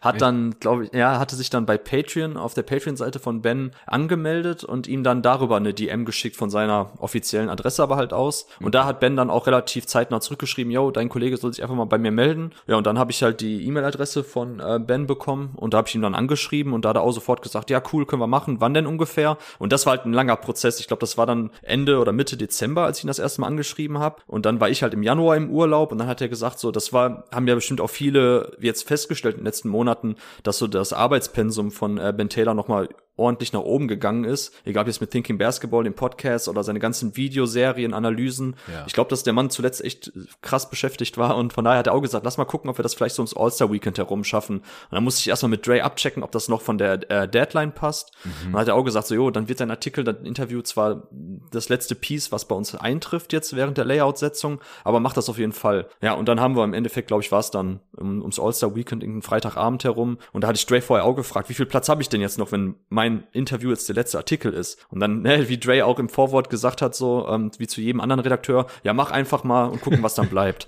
und, äh, und dann am Anfang hieß es auch so, meinte Ben, ja, wie lange brauchen wir? Ich so, ja, 30 Minuten circa. Am Ende des Tages war es dann doch irgendwie fast 60 Minuten, weil ähm, Ben Taylor auch jemand ist, so der sehr ausufernde Antworten gibt. Aber man merkt auch einfach, dass der sich nicht nur, also dass das wirklich ähm, ja Brillanz schon fast ist in seinen ganzen Ausführungen zu den einzelnen Themen, sondern dass er auch wirklich dafür brennt für diese ganzen Themen. Und da ja. gibt er dann auch eben gerne dann so sechs, sieben, acht Minuten lange Antworten auf äh, spezielle Fragen. Und dadurch hat es jetzt automatisch halt so sehr nach hinten geschoben. Und äh, ich hatte auch einen riesen Fragenkatalog dabei, weil das war, ist ja auch, wie gesagt, für mich darf man auch nie vergessen. Ich bin in erster Linie ja auch selber NBA-Fan und auch Fan von solchen Leuten, auch wie Ben Taylor. Und ähm, das ist dann auch für mich selber cool, so jemanden zu interviewen und meine Fragen, die ich selber in all den Jahren so ein bisschen gesammelt habe, während ich seine Arbeiten verfolgt habe, ähm, an den Mann zu bringen, direkt und auch Rückfragen stellen zu können. Also es war ein super cooles Gespräch, auch total, total höflicher, netter, charismatischer Typ. Ähm, hat super Spaß gemacht. Und ja, was dann am Ende dabei rauskam, das, das war auch so ein Moment, das kennst du ja auch bestimmt. Ich weiß nicht, ob das so manchmal nach deinem Podcast ist, dass du dann die Aufnahme stoppst und dir direkt denkst so, wow, okay, das war jetzt geil. So weißt du, und so war das auch mit dem Interview mit Ben Taylor. So, das war in dem Augenblick, wo wir uns dann verabschiedet haben, wusste ich, okay, das muss ich jetzt nur irgendwie vernünftig zu Papier bringen. Das ist richtig geil geworden. Und ähm, ja, dann war das halt noch die Herausforderung, dass Dre irgendwie meinte so, ich habe glaube ich am Ende gesagt zu, zu Dre, pass auf, ich guck mal so zwischen zwischen 25.000 und 40.000 Zeichen, 35.000 Zeichen, dass ich so da ungefähr auskomme. Und dann habe ich das sogar geschafft, weil Dre meinte, oh cool, bin bei knapp 35.000 Zeichen ausgekommen, aber trotzdem haben es leider ähm, so zwei, drei Fragen und Antworten nicht geschafft, weil es einfach dann viel zu lang wurde und äh, das hat Dre, wie gesagt, auch jetzt schon ein paar Mal erwähnt in Podcasts und auch im Vorwort, dass da, also das Mac ist schon sehr textlastig geworden. Ich bin Fan davon, muss ich sagen. Ich ja. liebe zwar auch geile Illus und geile Grafiken und das Auge liest ja auch mit und alles. Ähm, aber so mir war es für meine Artikel sehr wichtig und ich weiß, bei dir ist das ja auch ähnlich, so der Inhalt, so was man da über irgendwie transferiert bei, zu dem Leser, dass der mhm. Leser wirklich auch nach dem Artikel denkt, boah, ich gehe jetzt hier gerade wirklich schlauer raus, als ich reingegangen bin und das waren tolle 10, 15 Minuten, die ich jetzt hier investiert habe, um den Artikel oder das Interview zu lesen. Ähm, das ist mir halt das, das Wichtigste überhaupt und ich glaube, das ist mir glaube ich auch ganz gut gelungen selber für mich auch nach dem Interview, als ich dann abgetippt habe, dass ich mir dachte, okay, das ist sehr stringent in den ganzen Ausführungen, die Ben gesagt hat und man nimmt wirklich selber auch nochmal für sich was Neues mit raus. Ja, also ich finde es richtig nice. Es ist echt genau mein Shit. Äh, zum einen die Fragen, die äh, du ihm gestellt hast und dann halt auch seine Antwort. Ich habe es echt oft gelesen und dachte so, ja, Mann, genau, genau das. Äh, so sehe ich das auch. Ähm, also entweder, klar, wenn man seine Arbeit verfolgt, dann hat einen da jetzt auch wenig überrascht, aber dann auch, wie, mhm. wie er es dann halt auch nochmal so auf den Punkt bringt. Fand ich echt fett. Ich würde mich jetzt hier gerne noch kurz an ein paar Themen so entlanghangeln. Äh, oder vielleicht so, was, was fandest du am interessantesten von dem, was er gesagt hat? Am interessantesten, beziehungsweise das Wichtigste, was ich, was ich auch hoffe, was jeder damit rausnimmt und einfach selber dann auch ein, ja, wie soll ich sagen, ein intelligenter klingt zu, zu krass, aber zumindest ein, ein besserer NBA-Beobachter zu werden, ist der Punkt, den er genannt hat, auch mit dem sehr, sehr schönen Beispiel von Manu Ginobili, als es nämlich dann darum ging, um, ähm, um Crunch-Time-Zahlen, Crunch-Time-Leistung Leistung, wie wir die bewerten, weil gerade in Goat-Debatten und im Goat-Diskurs geht ja alles immer um Titel. Das ist so das Ultimative, was man immer heranzieht. So Titel, Ringe, Meisterschaften, Siege, die stehen immer für so den absoluten Erfolg. So, das ist eben das, was wir haben müssen am Ende des Tages, um jemandem eben solche Bezeichnungen geben zu dürfen. Mhm. Und ähm, da hatten wir darüber halt gesprochen. Und dann hat er auch gesagt, so ja, das Problem bei Crunchtime-Zahlen ist, dass man ja oft dann oder bei Klatsch-Momenten, dass man oft liest, so, er wollte es mehr. So, da hat er erstmal gesagt, das ist erstmal Bullshit. So NBA-Spieler ja. alle wollen es. So keiner will es nicht wirklich. So es ja. gibt ja diese Ausnahmen. Leute sagen ja immer so, ja, Larry Sanders oder solche Leute so, die hatten ja nicht, die haben ja nicht wirklich Feuer gehabt, nicht wirklich dafür gebrannt. Ja, das sind vielleicht einzelne kleine, ähm, wie soll man sagen, Ausnahmen. Aber in der Regel alle wollen es. Alle sind seit der Highschool darf man auch nie vergessen. Jeder NBA-Spieler hat auf irgendeinem Level irgendwann mal dominiert. Also es ja. und wenn es AAU war, wenn es Highschool war, was auch immer, so die wollen es alle. Die sind alles absolute Wettkämpfer. So, und dann eben zu sagen, so, ja, irgendjemand war in der, in der Crunch-Time besonders gut, weil er einfach so eine krasse Mentalität hat, Mentalitätsmonster, er will es mehr, so, he got the dog in him, so, so ein Bullshit. Killer Instinct. ja, Killer Instinct, genau sowas. Und da hat Ben halt gesagt, pass auf, ich hatte letztens so einen sehr interessanten Moment. Ich habe mir, ähm, ich habe mir alte Spurs-Spiele angeschaut, oder beziehungsweise ich, ich bin auf, ähm, auf Zahlen gekommen von alten Spurs-Spielen aus irgendeiner Saison, mhm. wo die in über ein gewisses äh, Datensample immer gewonnen haben, beziehungsweise ihre Expected Wins and Losses komplett outperformed haben. Hm. So, und dann meinte er, das, das, das, das fand ich komisch. So, die haben wirklich komplett outperformed und auch Manu Ginobili selber, seine Zahlen hat er outperformed. Da hat er sich dann die, die 10 oder 20 Spiele was das dann waren, angeguckt. 20 so die gesagt, letzten ja. 20, genau, die 20 Spiele, die letzten fünf Minuten. Und dann hat er gesagt, okay, was man dann gesehen hat und was ja auch super, super interessant ist, wenn wir über, über Crunch Time nachdenken, was ist denn der Unterschied zu anderen Momenten? Oftmals sind es ja so, dass die Taktiken und die Defensivschemes alle ein bisschen besser greifen, weil es werden mehr Timeouts genommen, die Leute werden einfach wieder ein bisschen konzentrierter, die Spieler, es werden bestimmte Sachen angesprochen in den Timeouts, ähm, es stehen halt wirklich immer die besten Spieler auf dem Feld, ja. das Competition Level ist einfach höher und wie gesagt, die einzelnen Schemes, egal ob jetzt Defense oder Offense, greifen alle besser. So, dadurch hat halt die Offense immer das Problem, dass man quasi jetzt schnell auch Lösungen finden muss auf vielleicht die größtmöglichen Herausforderungen, die man eben aus basketballerischer Sicht dann hat. So, und die Spurs und auch vor allem auch Manu Ginobili hatten immer Antworten parat. Wenn die Defense dann plötzlich eine andere Pick-and-Roll-Coverage hatte, wenn sie plötzlich irgendwo auch vielleicht geblitzt hat oder gedoppelt hat, so dem, dem Ballhändler, dann hatte Manu Ginobili passende Antworten parat. Sowohl On-Ball konnte er die Situation lösen, als auch Off-Ball, in dem er sich richtig bewegt hat. Und da kann man natürlich im ersten Augenblick denken, so, hm, okay, also vielleicht sind doch einfach nur die Würfe dann gut gefallen in den Momenten. Mhm. Und dann meinte Ben Taylor, so, dann, dann, dann gucke ich mir aber nicht nur diese 20 Spiele an, dann gucke ich mir die komplette Saison an und dann gucke ich mir dann ein Dreijahres-Sample an und die Zahlen bleiben immer gleich gut. Also über, über einen richtig krassen Datensample waren, haben die Spurs in der Crunch-Time immer quasi ihre, ihre Gegner outperformed oder auch die Expectation outperformed. So, mhm. und der Grund liegt nicht darin, dass Manu Ginobili es dann mehr wollte, dass die Spurs es mehr wollten, Popovic es mehr wollte, sondern es gibt spielerische Gründe dafür. Und das ist ganz klar die Variabilität von oder die Spielintelligenz von Manu Ginobili, dass er kein eindimensionaler Spieler war, sondern dass er On-Ball, ein Pick-and-Roll, weiß ich nicht, Hedges splitten konnte, dass er den Ball clever bewegen konnte, dass er zum Korb ziehen konnte, dass er den Dreier treffen konnte, dass er Pull-Up aus der Midrange treffen konnte, dass er für ganz, ganz viele verschiedene Coverages und für ganz viele verschiedene auch ähm, Spielertypen als Gegner, als, als der direkte One-on-One-Verteidiger verschiedene Lösungswege gefunden hat. Und das führt halt dazu, dass sie immer quasi die Expectations outperformed haben, weil sie immer die richtigen Lösungen parat hatten. Und das über ein, ein großes Sample hinweg zeigt dann einfach, dass der Spieler gut ist, dass das Team gut ist und dass es halt ja. kein Zufall ist, sondern, und das, jetzt lange Rede, kurzer Sinn, das war der Punkt, auf den er nämlich hinaus wollte.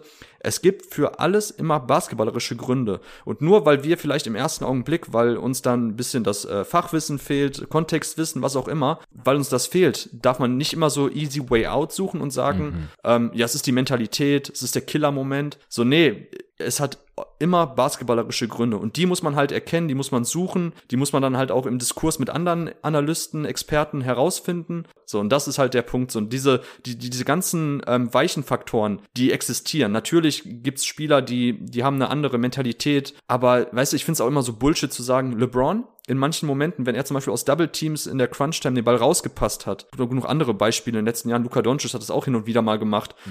ähm, und dass dann eben gesagt wird so, ach guck mal, ein Kobe hätte den Wurf genommen. Ja, aber deshalb waren auch Kobes Zahlen schlechter. So, der war einfach ja. ineffizienter. Es geht halt darum, den maximalen Teamerfolg rauszuholen. So, Basketball ist Teamsport. So, und wenn ein LeBron James oder ein Doncic oder wer auch immer in den Klatschsituationen die richtigen Entscheidungen treffen für den effizientesten Wurf, egal ob das jetzt selber der eigene Abschluss ist oder eben ein freier Dreier für einen Teamkollegen, weil man eben vorher das Double Team gezogen hat, das ist immer dem vorzuziehen, als wenn jemand so sagt, so, ah, ich bin ein Killer, ich mach's jetzt auf, auf, mein, auf meinem eigenen Weg, oder ich mach's jetzt, ich schulter das Team. Mhm. So, und das darf man einfach nie vergessen. Das ist ganz, ganz wichtig. Auch das ging aus dem Interview hervor. Ja. So, wir reden über eine Teamsportart. Wir müssen Teamsport analysieren und keine Einzelsportart. So, und deshalb kann man nicht einfach immer nur quasi auf die einzelnen individuellen Zahlen schauen und das dann quasi transferieren auf eine Metaebene, auf eine Teamebene, von der Mikro- auf die Makroebene, sondern wir müssen uns immer auf dieser einen Bewe Ebene bewegen, wo quasi Spiele entschieden werden. Und das ist halt im Teamsport eben die Teamebene. Und das fand ich für mich auch nochmal sehr, sehr wichtig und das habe ich versucht nochmal so klar wie möglich herauszuschreiben, was er mir gesagt hat, dass das halt das A und O bei Analysen ist, immer zu gucken, was die basketballerischen Gründe sind und nicht eben dann sich auf irgendwelche Faktoren zu verlassen, die wir eh nicht bestätigen oder widerlegen können. Ja, genau. Also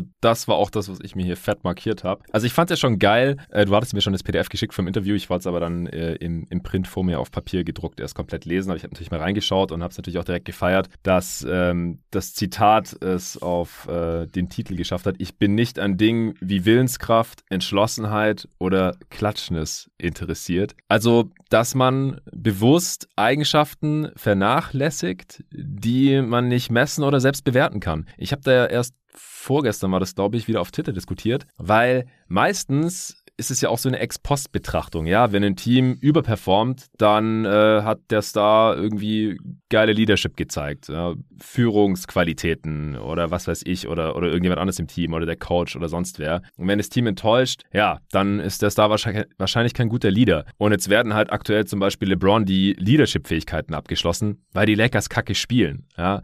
Und das kann es doch eigentlich nicht sein. Also, was soll das? So, wie willst du denn von Deutschland vor deinem Bildschirm entscheiden oder bewerten, wie gut LeBron sein Team führt. Das ist fucking unmöglich. Es ist auch wahrscheinlich vor Ort unmöglich. Es sei denn, du bist im, im Coaching-Staff vielleicht wirklich immer dabei, aber selbst dann kommunizieren die Spieler ja noch privat untereinander. Das kriegt keine Sau mit. Und wie man das höchstens bewerten kann, ist, wenn man über viele Jahre aus verschiedenen Quellen immer wieder bestätigt bekommt, ja, der Typ, der ist ein geiler Leader, der hat uns geführt und ich habe dem Mann vertraut und er war ein großer Grund, wieso wir das geschafft haben oder irgendwie sowas. Aber grundsätzlich sehe ich das genauso wie wie Ben Taylor, und das merkt man ja auch, wenn ich hier im Podcast immer über irgendwelche Sachen spreche und die versuche zu analysieren und zu bewerten und einzuordnen, solche Sachen, das sind einfach Narrative, wenn die Basketballanalyse unzureichend ist. Das mhm. sagt er so in dem Interview und ich habe das nur gelesen, habe gedacht, Yes, genau das. Man muss spielerische Gründe suchen, statt irgendwelchen Leuten mystische Charaktereigenschaften anzudichten, die ja dann halt vielleicht immer wieder bestätigt werden äh, oder vielleicht auch nicht äh, und sich dann halt in irgendwelchen Mythen festsetzen, die dann vielleicht auch die Jahre überdauern, die du ja dann auch in einem anderen Artikel, zu dem wir gleich kommen, dann teilweise entkräftet hast, teilweise äh, bekräftigt hast oder teilweise auch gesagt hast, ja, die, die Wahrheit liegt irgendwo in der Mitte. Und das fand ich einfach auch geil, dass er halt, ähm, dass halt ein, ein Kognitionswissenschaftler sagt und nicht halt irgendein Mathematiker, mhm. so ich analysiere nur äh, die Zahlen oder so, sondern dass er halt auch sagt, nee, man sieht eigentlich auch, wenn man wirklich das Spiel analysiert und halt guckt, was hat der Spieler für Counter-Moves, was hat er für Skills, wieso trifft er in der Klatsch immer wieder die richtigen Entscheidungen oder hat immer eine, den perfekten Move parat, um halt auch dann eine sehr gute Defense Defense dann, wenn es um die Wurst geht, zu schlagen. Nee, ansonsten hast du gerade auch schon sehr viel von dem gesagt, was ich, äh, was ich so richtig gut fand in dem Interview. Auch dass halt das Spiel 48 Minuten lang ist. Und halt diese Überhebung der letzten Minute oder des letzten Moves oder des letzten Wurfs, dass es halt einfach dem Basketballsport nicht gerecht wird. Wenn ein Spieler drei von 20 wirft und dann aber den letzten Wurf trifft, dann ist er halt viel zu oft der Held. Äh, mhm. Und dann sagt man halt, ja, aber wenn es drauf ankam, da hat er dann getroffen. Nee, die 47 Minuten vorher, als er 17 Würfe verballert hat, da kam es eigentlich auch schon drauf an, weil die Würfe haben genauso viele Punkte gegeben oder hätten genauso viele Punkte gegeben. Aber so ist es halt, ja. Also es, das sind halt Dynamiken, die eigentlich nicht gut sind, ja, die eigentlich falsche Basketballanalyse sind und dann halt oft auch zu falschen Schlüssen führen. Genau, genau, das ist der Punkt. Da, auch da kann ich nur jeden empfehlen, der es noch nicht gelesen hat, Thinking Basketball von Ben Taylor. Da hat er nämlich auch ein, ähm, ein Kapitel, wo es genau darum geht, dass quasi die Punkte, sagen wir mal, ein Dreier, den irgendein Spieler in der letzten Minute trifft und dann gewinnt das Team dadurch oder es sind halt dann die entscheidenden Zähler, danach passiert nichts mehr. Könnte man denken, okay, diese drei Zähler waren die wichtigsten überhaupt. Aber rein statistisch betrachtet hätten, hätten, hätte das Team diese drei Zähler am Ende des ersten Viertels gemacht, hätte man die ganze Zeit eigentlich eine höhere Siegeswahrscheinlichkeit gehabt. Klar, am Ende ist sie dann fast bei 100 Prozent. Oder wenn es der letzte Wurf wirklich ist, ist es dann 100 Prozent. Aber vorher musste das Team vielleicht ähm, mit einem Rückstand klarkommen. Man musste dadurch vielleicht schwierigere Coverages spielen, weil das Team, was in Führung liegt, sich vielleicht ein bisschen, ja, nicht ausruhen, aber zumindest, keine Ahnung, also das, das ganze Spiel lief halt anders. Wenn man ja. diese drei Punkte aber im ersten Viertel schon dazu addiert, dann hat man natürlich noch viel mehr Minuten, wo man plötzlich drei extra Punkte hat. Ähm, wie gesagt, also das das war jetzt nur sehr verkürzt und nicht wirklich adäquat dargelegt, was Ben geschrieben hat in seinem Buch. Aber ich kann es jedem nur empfehlen, weil das zeigt auch nochmal ganz klar,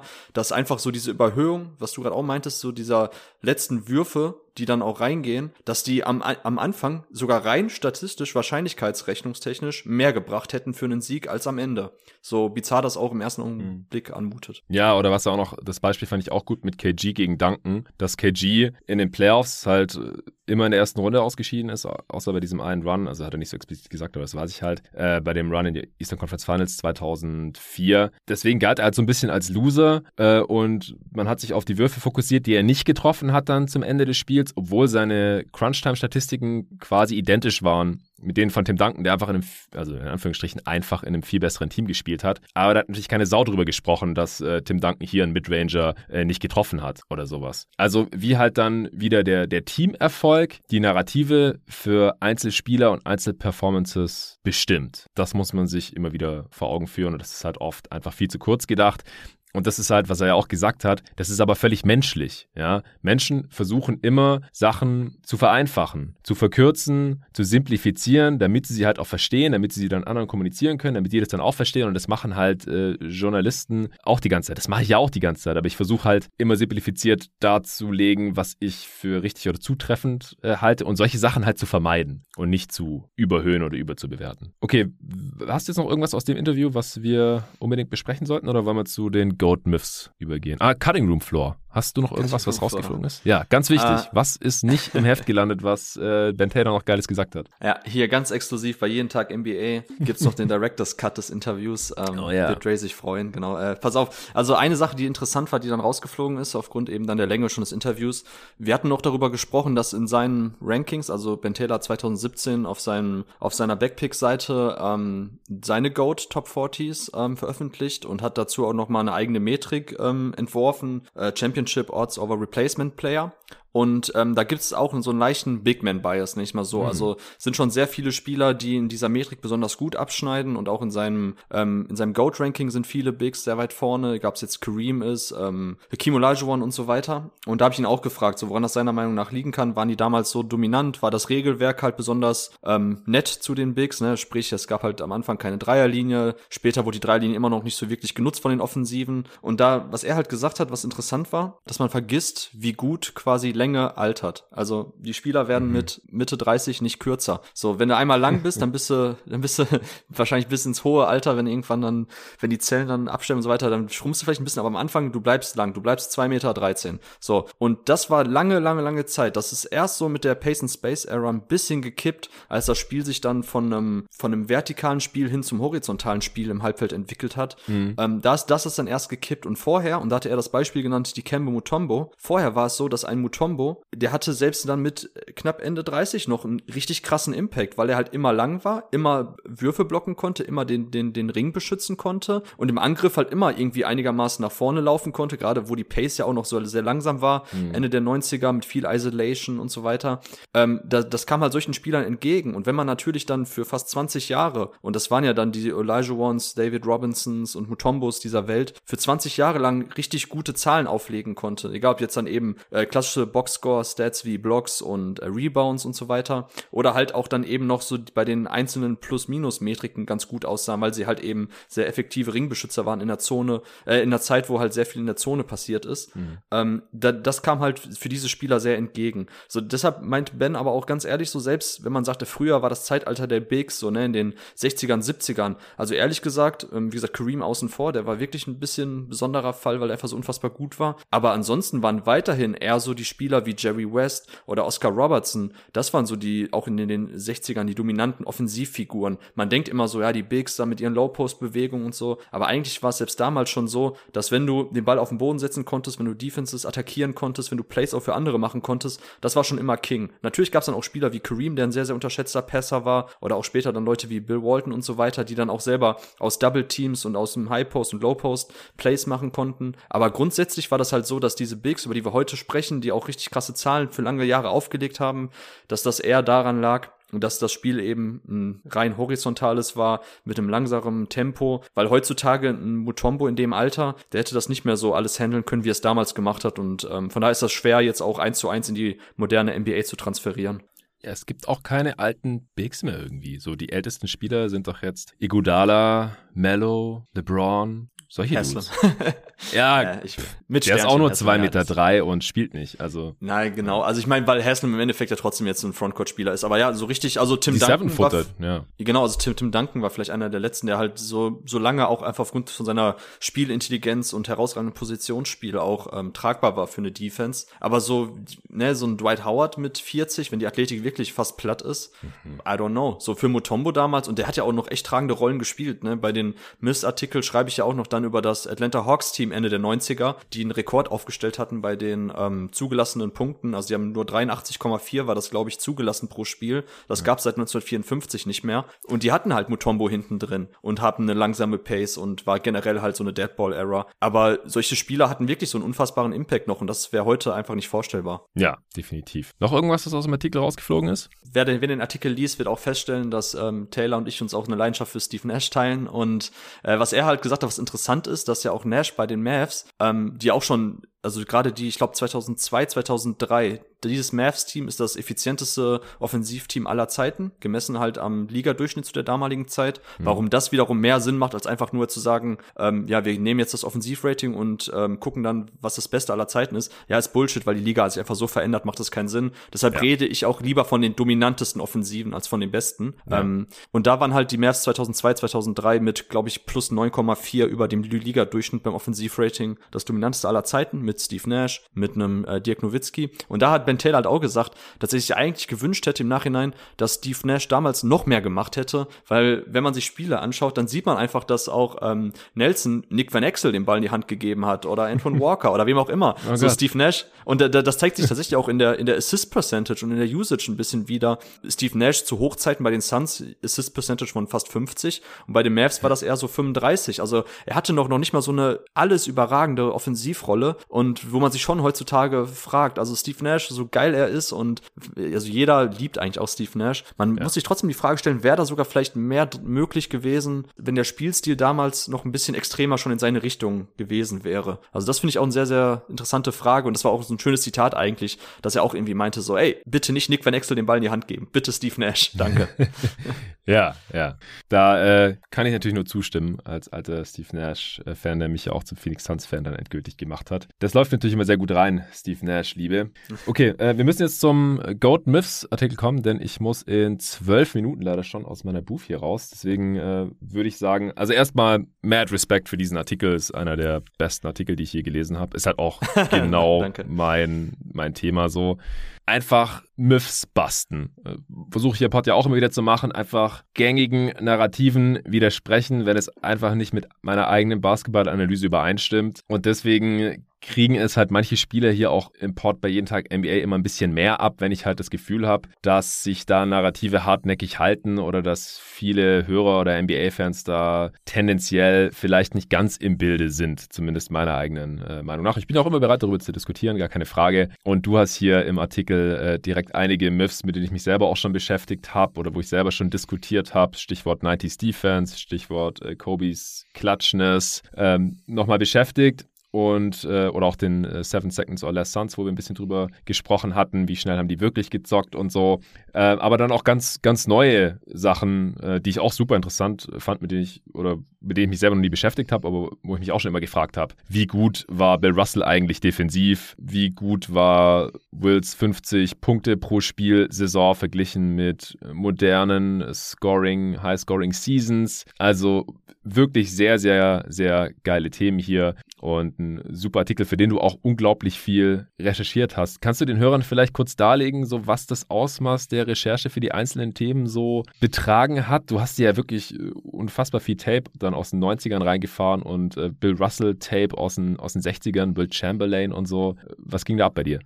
genau, das war größtenteils äh, November, Dezember. Ähm, was auch richtig viel Zeit äh, in Anspruch genommen hat, war, was ich gemacht habe, das, das liest man auch in dem Artikel, darauf beziehe ich mich sehr oft, sind die relativen Offensiv- und Defensiv-Ratings und die per 75 Possession Stats und die habe ich alle halt selber zusammengetragen. Also es ist nicht, nicht handgetrackt, aber zumindest dann eben von, von äh, BK Ref und von Play-by-Play Stats und so weiter habe ich die halt zusammengetragen. Ähm, für gerade für den Seven Seconds or Less Suns Artikel habe ich mir halt auch halt nirgends. Man kann ja nee, nirgends nee, genau. die also, relativen Offensiv-Ratings und Shootings leider nachschauen. Also immer relativ zur jeweiligen Saison. Wie viel besser war man als der Ligaschnitt? Genau, das war halt Fleißarbeit und gerade bei den, ähm, wie gesagt, bei den bei der Pace war das super interessant. Da habe ich dann mir alle Teams rausgesucht, die eine Pace hatten, die über dem Ligaschnitt lag von mindestens plus fünf, weil das war das, was quasi die Suns mit der Ankunft von Nash und ähm, Mike D'Antoni halt gelaufen sind.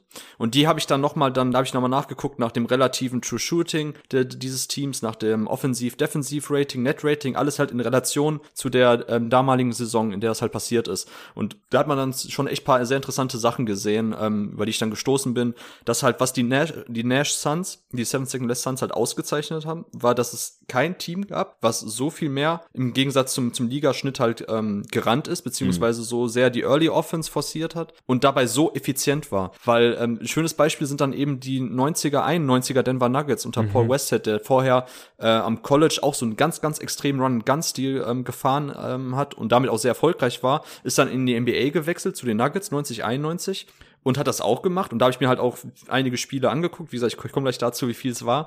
Äh, bei äh, YouTube, ne, wenn man die Suchfilter richtig einstellt, dann findet man schon echt sehr viele Spiele komplett. Und da habe ich mir ein paar Nuggets-Spiele von der 90er-Saison angeschaut. Was haben die gemacht? So, die haben Inbound-Pass nach vorne gedribbelt, ein, zwei Pässe und dann einfach hochgegangen. So, das, ist, war, das war ja auch der große Unterschied zu den Seven Six or Less Suns, die ja wirklich auch, ähm, die haben den, den Drag-Screen bisschen kultiviert, der vorher noch gar nicht so eine große Rolle gespielt hat. Ne? Also mhm. quasi in der Early Offense, schon quasi, wenn der Vierer oder Fünfer kommt als Trailer, dass man dann schon eben Block stellt, den der Einser nutzt, ne? diesen Drag-Screen. Davon haben die sehr viel gemacht, dieses High Pick and Roll und so weiter. Und das hatten halt die 90er, 91er Nuggets nicht so wirklich. Die sind einfach gerannt, schnelle Abschlüsse gesucht, so ein, zwei Pässe Pässe, ein, zwei Cuts und hoch ging das Ding. So, die haben dann die meisten Punkte aller Teams aufgelegt, logischerweise. Hatten aber dann beim Offensivrating, waren sie, glaube ich, dann 21. So, und ja. das war damals halt auch noch so, dass alle guckten nur auf die absoluten Zahlen. Das habe ich auch nochmal rausgeschrieben. Das war so schön zu hören bei den Originalkommentatoren so, The Denver Nuggets, the best offense in the league. So, dann, zei dann zeigt man halt die absolute Zahl, 119,1 Punkte oder was das war. Und ähm, jetzt mittlerweile, für uns ist das ja wirklich Common Sense und da, da brauchst du keinem mehr irgendwas von erzählen von Offensivratings. Selbst die TV-Kommentatoren, ESPN, überall siehst du noch Offensivratings. Ja, das gab es damals nicht. Ja. Zum Glück, aber damals wirklich. war das Narrativ dann eben so, absolute Zahlen, die wenigsten Punkte, welche Defense das auch immer ist, ist die beste Defense, die meisten Punkte, beste Offense. So, ja. und da komme ich jetzt nämlich dann zurück. So, das war halt auch nochmal super interessant, das eben so aufzuschlüsseln, dass wenn man sich Teams angeschaut hat nach der Pace in Relation zu der Liga und das eben abgeglichen hat mit Offensiveffizienz, diese Unterschiede festzustellen darzustellen und das eben dann mit Tape abzugleichen. So, dann, damit habe ich mich halt beschäftigt im Dezember. Hat super, super viel Spaß gemacht, war aber auch so sehr zeitaufwendig. Ich weiß nicht, ich habe da wenig College geguckt, ein bisschen NBA. Ich habe wirklich komplett mich dann für den Artikel irgendwie so vorbereitet. Ähm, und ja, bei YouTube, wie gesagt, wenn man die Suchfilter richtig einstellt, so da findet man echt viel Tape. Und dazu kommt auch noch ein bisschen Twitter suchen. Da gibt's auch immer mal wieder so paar minütige Clips so aus den 50ern, 60ern, die irgendwelche Leute hochgeladen haben. Und wenn du mich jetzt so fragst nach Stunden, ja, dreistellig war es wahrscheinlich am Ende des Tages schon. Alter, okay, okay, ja, das ist heftig. Aber es ist auch nicht schlimm, weißt du, so, ich meine, ich, ich, es ja, ist mein Hobby, ich, ich bin ein Freak, so, ich gucke halt gerne Basketball und ob ich dann abends irgendwann noch mal so mir ein 80, 90-minütiges Spiel aus den 90ern anschaue oder halt dann noch mal irgendwie an, was, was viele deiner Zuhörer halt machen, sind dann eben am Abend, Feierabend, man guckt halt ein NBA-Spiel von letzter Nacht. So, und das habe ich halt in dem Dezember sehr oft einfach dann mit Spielen aus der Vergangenheit gemacht und das macht mir halt genauso viel Spaß.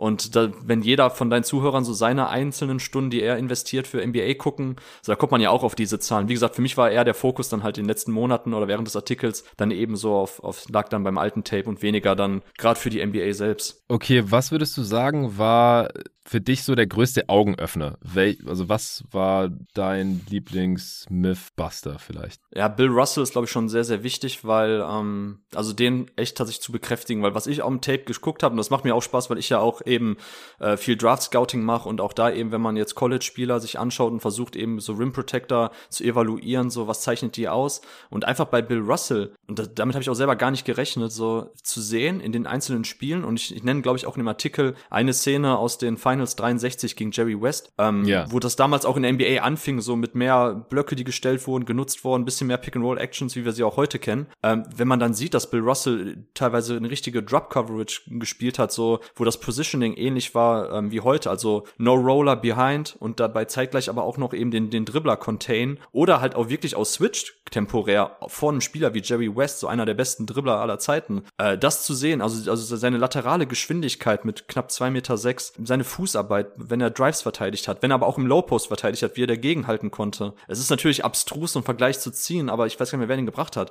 Evan Mobley letztes Jahr, weil wir auch gesagt haben, das ist ein unfassbarer Defensivprospekt. Da ist auch ab und zu mal der Name Bill Russell irgendwie hm. hochgekommen. Hm. Das ist natürlich weit weg, aber man sieht tatsächlich Parallelen. Und ich würde auch sagen, Bill Russell heute in der modernen NBA, das wäre unfassbar. Wie gesagt, offensiv wäre schwierig, ist ein ganz, ganz, ganz, ganz geiler Passer gewesen, sehr uneigennützig, aber jetzt die On-Ball-Skills waren wirklich nicht so überragend. Man hatte zwar einzelne Momente, wo wo Bill Russell auch Coast to Coast ging, so Jannis Light-mäßig. Ja, hab ich auch schon gesehen. Aber ja, das, das will ich nicht überbewerten. Aber ja. seine Defense und seine Variabilität in der Defense und ich habe, glaube ich, auch irgendwie gesch geschrieben, dass er auch sehr zahlengetrieben für seine Zeit damals schon verteidigt hat. Sprich, er hat absichtlich ähm, schwächere Werfer dazu eingeladen, so Mitteldistanzwürfe zu nehmen, ist abgesunken, hat dann ständig auch von der Help-Defense rüber rotiert, um äh, ähm, Abschlüsse in Ringnähe sofort zu contesten oder im Keim schon zu ersticken. So ja. diese, ne, quasi, dass er so intelligent verteidigt hat, effiziente Abschlüsse in Ring komplett verhindern, lieber lange Würfe ähm, gestatten, lieber direkt ausboxen und so weiter. Und dann eben auch nochmal zu sehen, die Defensivratings der Celtics zu dieser Zeit in Relation zum, zum Ligaschnitt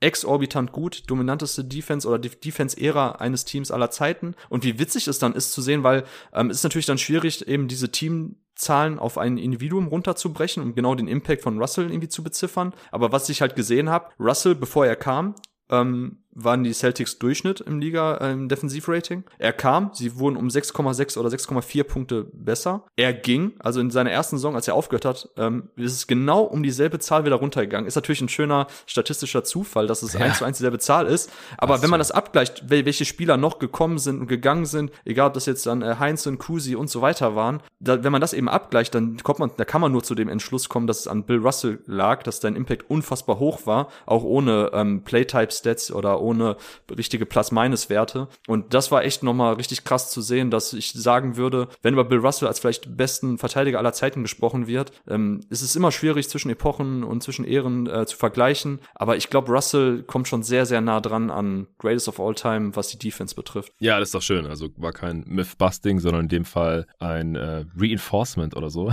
Genau. Eine Bekräftigung dieses Mythos von Bill Russell als ähm, All-Time Great Defender. Ja, das fand ich auf jeden Fall auch sehr schön zu lesen. Dann äh, gab es, wie gesagt, ein paar, die mich jetzt nicht so überrascht haben. Ja, Dirks Defense war gar nicht so schlecht. Äh, mhm. Kobe war gar nicht der Klatsch-Killer. Äh, das hat mich auch daran erinnert. Das hatte ich dir, glaube ich, auch damals gesagt, als du mir deine äh, Myths, deine Kandidaten da irgendwie geschickt hattest. Mhm. Weil das war mein erstes Thema, Klatschness, äh, für meinen ersten Artikel auf GoToGuys.de damals im Herbst 2010. Und der Titel war einen von vier, weil das war Kobes Quote bei Clutch-Shots in genau, äh, den ja. Saisons davor. Das hattest du dann auch nochmal im Artikel untergebracht. Das dürfte dieselbe Statistik gewesen sein. Von 2003 genau. bis 2009 hatte der 14 von 56 Clutch-Shots getroffen. Also zum einen hat er halt 56 genommen, was schon mal ziemlich insane ist im Vergleich mit den ganzen anderen Dudes äh, in dem Zeitraum. Und halt äh, nur 14 davon getroffen, was jetzt keine abartig schlechte Quote war. Was war nochmal der Durchschnitt? Nicht viel höher auf jeden Fall bei solchen, ja. bei solchen Würfen, irgendwie 30 Prozent oder so.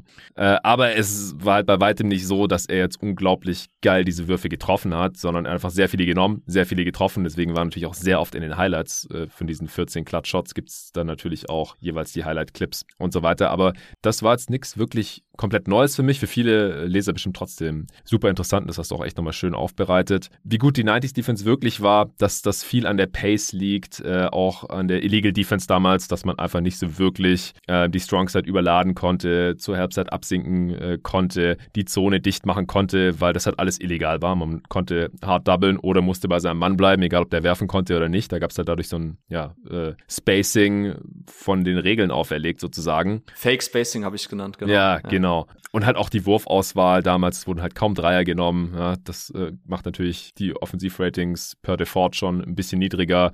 Es gab weniger Talent in der Liga, weil halt äh, ständig expandiert wurde, ohne dass es wirklich viel mehr Basketball-Profis in der Welt gab, die halt NBA-Level-Talent hatten. Lauter solche Sachen, das hat halt zu einem niedrigeren Offensivrating und vor allem weniger Punkten pro Spiel geführt. Das hast du nochmal schön aufbereitet, hatte ich hier im Pod aber auch schon einige Mal erwähnt, auch Arne damals, als wir ähm, Jordans Karriere mit LeBrons so ein bisschen verglichen haben nach LeBrons letztem Titel im Herbst 2020. Was für mich nochmal so ein kleiner Augenöffner war, was ich sehr cool dargestellt fand, war äh, Will Chamberlains 50 Punkte pro Spiel Saison, dass der halt auf 75 Possessions nur in Anführungsstrichen 33,9 Punkte pro Spiel gemacht hat und dass es da halt echt einige Spieler gab, jetzt auch in der modernen NBA, die da sogar drüber gekommen sind. Also dass es halt auch sehr stark Pace-basiert war, dass er halt über 50 Punkte im Schnitt hatte über die gesamte Saison, was natürlich auch krass ist, muss man erstmal machen, aber es war halt einfach auch noch ein ganz anderes Game. Ja, genau. Also, was ich noch sagen will bei dem Artikel, was mir wichtig war, genau wie du gesagt hast, es war jetzt nicht alles, wie gesagt, komplett bahnbrechend neu, aber ich fand es selber für mich nochmal wichtig, eben so diese, diese Mythen halt mit Tape abzugleichen und mir, mir dann die Frage zu stellen, okay, ja. wo kommt das denn eigentlich her? Und man kommt immer sehr oft, und da bin ich dann vielleicht dann auch ein bisschen so von Ben Taylor geprimed, hin zu diesen ganzen kognitiven äh, Verzerrungen, diesen, diesen Biases. Und bei Kobe zum Beispiel, was du gesagt hast, so, das ist für mich exemplarisch jetzt der Survivorship Bias, den ich da auch genannt habe, ne, mhm. dass man eben sagt, äh, man guckt sich von Kobe Bryant halt an die Würfe, die reingehen, oder man sieht halt nur die Würfe, die reingehen, und man vergisst schnell all die ganzen Würfe, die halt nicht reingingen. Ja. Die ganzen Würfe, die er aus gezogenen Double Teams einfach gechuckt hat, obwohl er den Ball hätte swingen können und so weiter. So, das gerät alles in Vergessenheit. Ich find's auch immer schön, wenn, ähm, wenn unser Kollege Hassan, ich glaub, weiß gar nicht, ob das in der letzten, letztes Jahr war oder so, immer mal wieder so auf Twitter so gepostet hat, so, ey, ich gucke jetzt hier wieder irgendein Finals-Spiel aus den 90ern oder was immer das war, aus 2000ern. Mhm. Und das, das ist super interessant, weil man sieht halt kaum Leute, die sagen, ich gucke mir jetzt einfach ein random Cavaliers-Spiel 1995 an. So, weißt du, man. Außer du. außer ich. So, aber das ist, aber genau das ist der Punkt so, weil man rezitiert oder man holt sich immer nur ins Gedächtnis so krasse Spiele, krasse Momente, die besten Teams aus gewissen ähm, Epochen und man vergisst so, ne, gerade eben dann im Quervergleich, so Leute, die jetzt das aktuelle, die aktuelle NBA bashen und das Spielsystem bashen, die Offenses bashen, so die sagen, ach, ist kann man sich doch gar nicht anschauen, wenn jetzt hier die Magic gegen die Oklahoma City Thunder spielen und dann zusammen 260 Punkte machen und nur Dreier hochwerfen. Und dann sagen die ja, früher war das noch viel anders hier, nix gegen Bulls in den 90ern oder so. Ja, aber dann guck mal bitte in den 90ern, die Cavaliers gegen die Golden State Warriors an. Das ist, das ist noch viel unerträglicher, wirklich. Also das kann mir doch kein Mensch erzählen. Die Spiele, die ich gesehen habe, da kriegst du Augenkrebs. Also sorry. Da, und wie gesagt, alles sub subjektiv. Man kann es geil finden, das sage ich ja auch bei dem, in dem Artikel. Man kann geil finden, wie damals verteidigt wurden. Ne, langsames Spieltempo, dieses, äh, der, der, der Versuch, einen vernünftigen Entry-Pass in den Post zu spielen, da wurde geschoben, ähm, in 1 gegen 1 Situation wurde auf die Hand gehauen, so das ganze Handchecking, kann man ja geil finden, ist gar kein Thema. Aber wenn man dann eben diskutieren will und man man, man nimmt eben eine normative Dimension rein, indem man sagt, ich, äh, das war damals besser. Nee, sorry, dann haben wir eine Diskussion, die wir objektiv führen müssen und dafür gibt's halt kaum Anhaltspunkte zu sagen, das ist besser. Das heißt also, warum sollte in den 90ern, warum sollte da aus athletischer Sicht, aus äh, taktischer Sicht der Zenit erreicht worden sein, wie in der NBA verteidigt wird? Die haben gemäß der Regeln verteidigt. Es führte dazu, du hast ja gerade schon ausgeführt, die einzelnen Aspekte, warum damals weniger Punkte erzielt worden sind. Aber zu behaupten, so, das war damals besser als jetzt, so, das ergibt halt keinen Sinn. Das lässt sich nicht halten. Und wie gesagt, ich finde es halt wichtig immer, dass man nicht Äpfel mit Bieren vergleicht, dass man nicht jetzt irgendwelche, irgendwelche Tanking-Teams sich anschaut und was sie spielen. Und dann hat man aber selber im Kopf immer nur so die geilen Epochen, Duelle, Playoff-Schlachten und so weiter. Nee, dann guckt euch mal bitte irgendwelche random Spiele aus den 90ern an oder aus den 80ern, sieb, aus den 70ern. Hör mir auf, die 70er, ne? Wenn man Stimmt, da, hast du auch noch äh, einen Myth bearbeitet. Ja, ja, klar, damals geile Spiele, ne? Julius Irving, habe ich auch geschrieben, ne? Äh, True Shooting war damals so mit das schlechteste in den 70ern, weil die Spieler halt auch echt immer verdammt schwere Würfe genommen haben. Aber natürlich ist das geil, wobei Julius Irving ging sogar noch von der Wurfeffizienz. Aber da klar, seine ganzen Reverse-Dunks, Layups oder keine Ahnung, was man, die, die, die ganzen ähm, von Hayes, irgendwelche Fadeaway-Dinger, das, das, das sah alles geil aus und das war auch alles auch geskillt. Aber die NBA hatte damals halt das Problem in den 70ern, dass Teams halt immer noch auf der Suche waren nach einer vernünftigen ident offensiven Identität und Spielphilosophie. So, die, man sagte immer damals, wurde viel gerannt, viel Fastbreak. Ja, aber es war trotzdem halt so weit weg davon, was in Europa gespielt wurde oder was jetzt auch in der NBA gespielt wurde, wenn es darum geht, Mismatch-Hunting oder einfach, was sind gute Abschlüsse gemäß der Regeln. Und man kann den NBA-Teams halt keinen Strick draus drehen, dass sie heute gemäß der Regeln eben nach den effizienteren Würfen suchen. So, warum soll man sagen, Spieler XY, du nimmst jetzt bitte einen Catch-and-Shoot-Wurf kurz vor der Dreierlinie? Mhm. Weißt du, was ich meine? Das ergibt keinen Sinn. Geh einen Schritt nach hinten, zählt direkt 1,5 mehr der Punkt, also der Wurf. Äh, meine Frage wäre jetzt aber noch an der Stelle, ob du denn vielleicht irgendeinen Mythos ähm, ver vermisst oder hättest du sonst noch irgendeinen, der dir einfällt, den man vielleicht hätte beleuchten können in dem Zusammenhang? Du hast mich ja damals schon gefragt und spontan, also ich habe mir jetzt auch nicht nochmal Gedanken drüber gemacht. Also ich fand, hm. also der Artikel ist ja sowieso schon, wie viele Zeichen waren das? ja, 50 auf jeden Fall, glaube ich, 50 ja. 50.000, ja, insane, also äh, auch schon wie so ein, wie so ein kleines Buch eigentlich. Ähm, nee, der Artikel, ich fand ihn, wie gesagt, sehr, sehr rund, super interessant, äh, genau mein Ding. Also echt eine der interessantesten Sachen, die ich äh, gelesen habe hier bisher. Ich äh, habe es jetzt gerade nur angeschnitten, aber das ist vielleicht nochmal eine Sache, die ich nochmal ähm, abschließend raushauen wollte. So, wie krass war James Harden 2018, 19 eigentlich? Der, der hat dann die meisten Punkte per 75 gemacht, oder? Hattest du ja im Vergleich mit äh, Wild drin. Genau, ja, James Harden damals, das war ja auch wirklich überkrass. Und wenn man überlegt, das war ja das Team mit Chris Paul, also dass die Rockets in dem Jahr nicht Meister wurden, ähm, beziehungsweise so eine Saison wie von James Harden, die ja zwar belächelt wird, ähm, oftmals ne, dieses sehr mhm. extreme Murray Ball mit Layups, Freiwürfe oder Dreier, aber das ist halt, wie gesagt, aus rein, aus, aus reiner Effizienzsicht war das schon nahe am Optimum, was, was die da gemacht haben. Und auch so kommen die, ähm, die Rockets aus Saison 2018, 19, die sind ein paar Mal in meinem Excel-Sheet aufgetaucht, wenn es eben darum ging, auch um die ähm, dominantesten Offenses, die ich dann auch nochmal rausgeschrieben habe. Das relativierte True Shooting dieses Teams war exorbitant hoch. Die Dreierquote, die, die relative Three-Point-Rate war exorbitant hoch. Also die, dieses 2018, 19er Rockets-Team und auch mit diesem James Harden, dieser Form, das war schon, das war schon echt krass. Ja, ich hau's nochmal raus für die Hörer, die den Artikel leider nicht selbst lesen können. Will Chamberlain hatte auf 75 Possessions in seiner 50 Punkte pro Spielsaison 33,9 Punkte gemacht und vier Spieler hatten mehr. Russell Westbrook 16, 17 in seiner MVP-Saison 34,0, aber bei einem sehr durchschnittlichen äh, True Shooting plus 0,1 äh, ist ja auch so ein bisschen das, was äh, Westbrook so ein bisschen seit seiner Karriere verfolgt hat, dass er einfach den Korb nicht so toll getroffen hat und oft nur durchschnittliche oder sogar unterdurchschnittliche die letzten Jahre True Shooting Werte erreicht hat. Also hatte ich jetzt auch nochmal. Äh, dann wurde halt echt LeBrons aktuelle Saison mit irgendwelchen Westbrook-Saisons in einen Topf geschmissen. Äh, Stat Padding und so, der jagt nur seine Rekorde. Ey, LeBron hat ein True Shooting von über 60 Prozent. Da, da kann ja Westbrook nur von träumen. Aber gut, das ist ein anderes Thema. Äh, Kobe 2005, 2006, da hat er 35,4 Punkte auf 100 Possessions gemacht. Das war, glaube ich, auch ungefähr sein Points per Game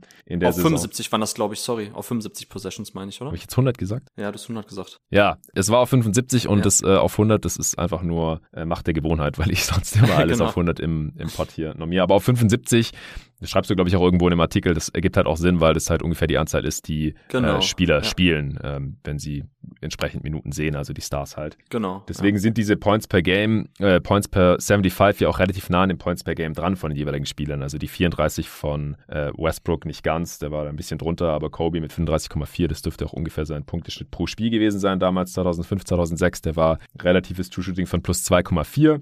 Das ist schon ganz ordentlich. Genauso Jordan 86, 87, auch mit 35,4 Punkten auf 75 Possessions, auch plus 2,4, genauso wie äh, Kobe, also im Prinzip. Und der hat, glaube ich, 37 Punkte pro Spiel gemacht damals. Und James Harden 2018, 19 eben 36 Punkte auf 100 Possessions. Das war auch ungefähr sein äh, Per-Game-Schnitt. Und 75, Herr Walker. Ah, Gott, Jesus, ja. Der, der Pod hat jetzt dann äh, langsam auch sein Ende erreicht. Und äh, ich habe auch gleich noch meine Aufnahme. Äh, Ja. Gast beim, beim Airball-Pod.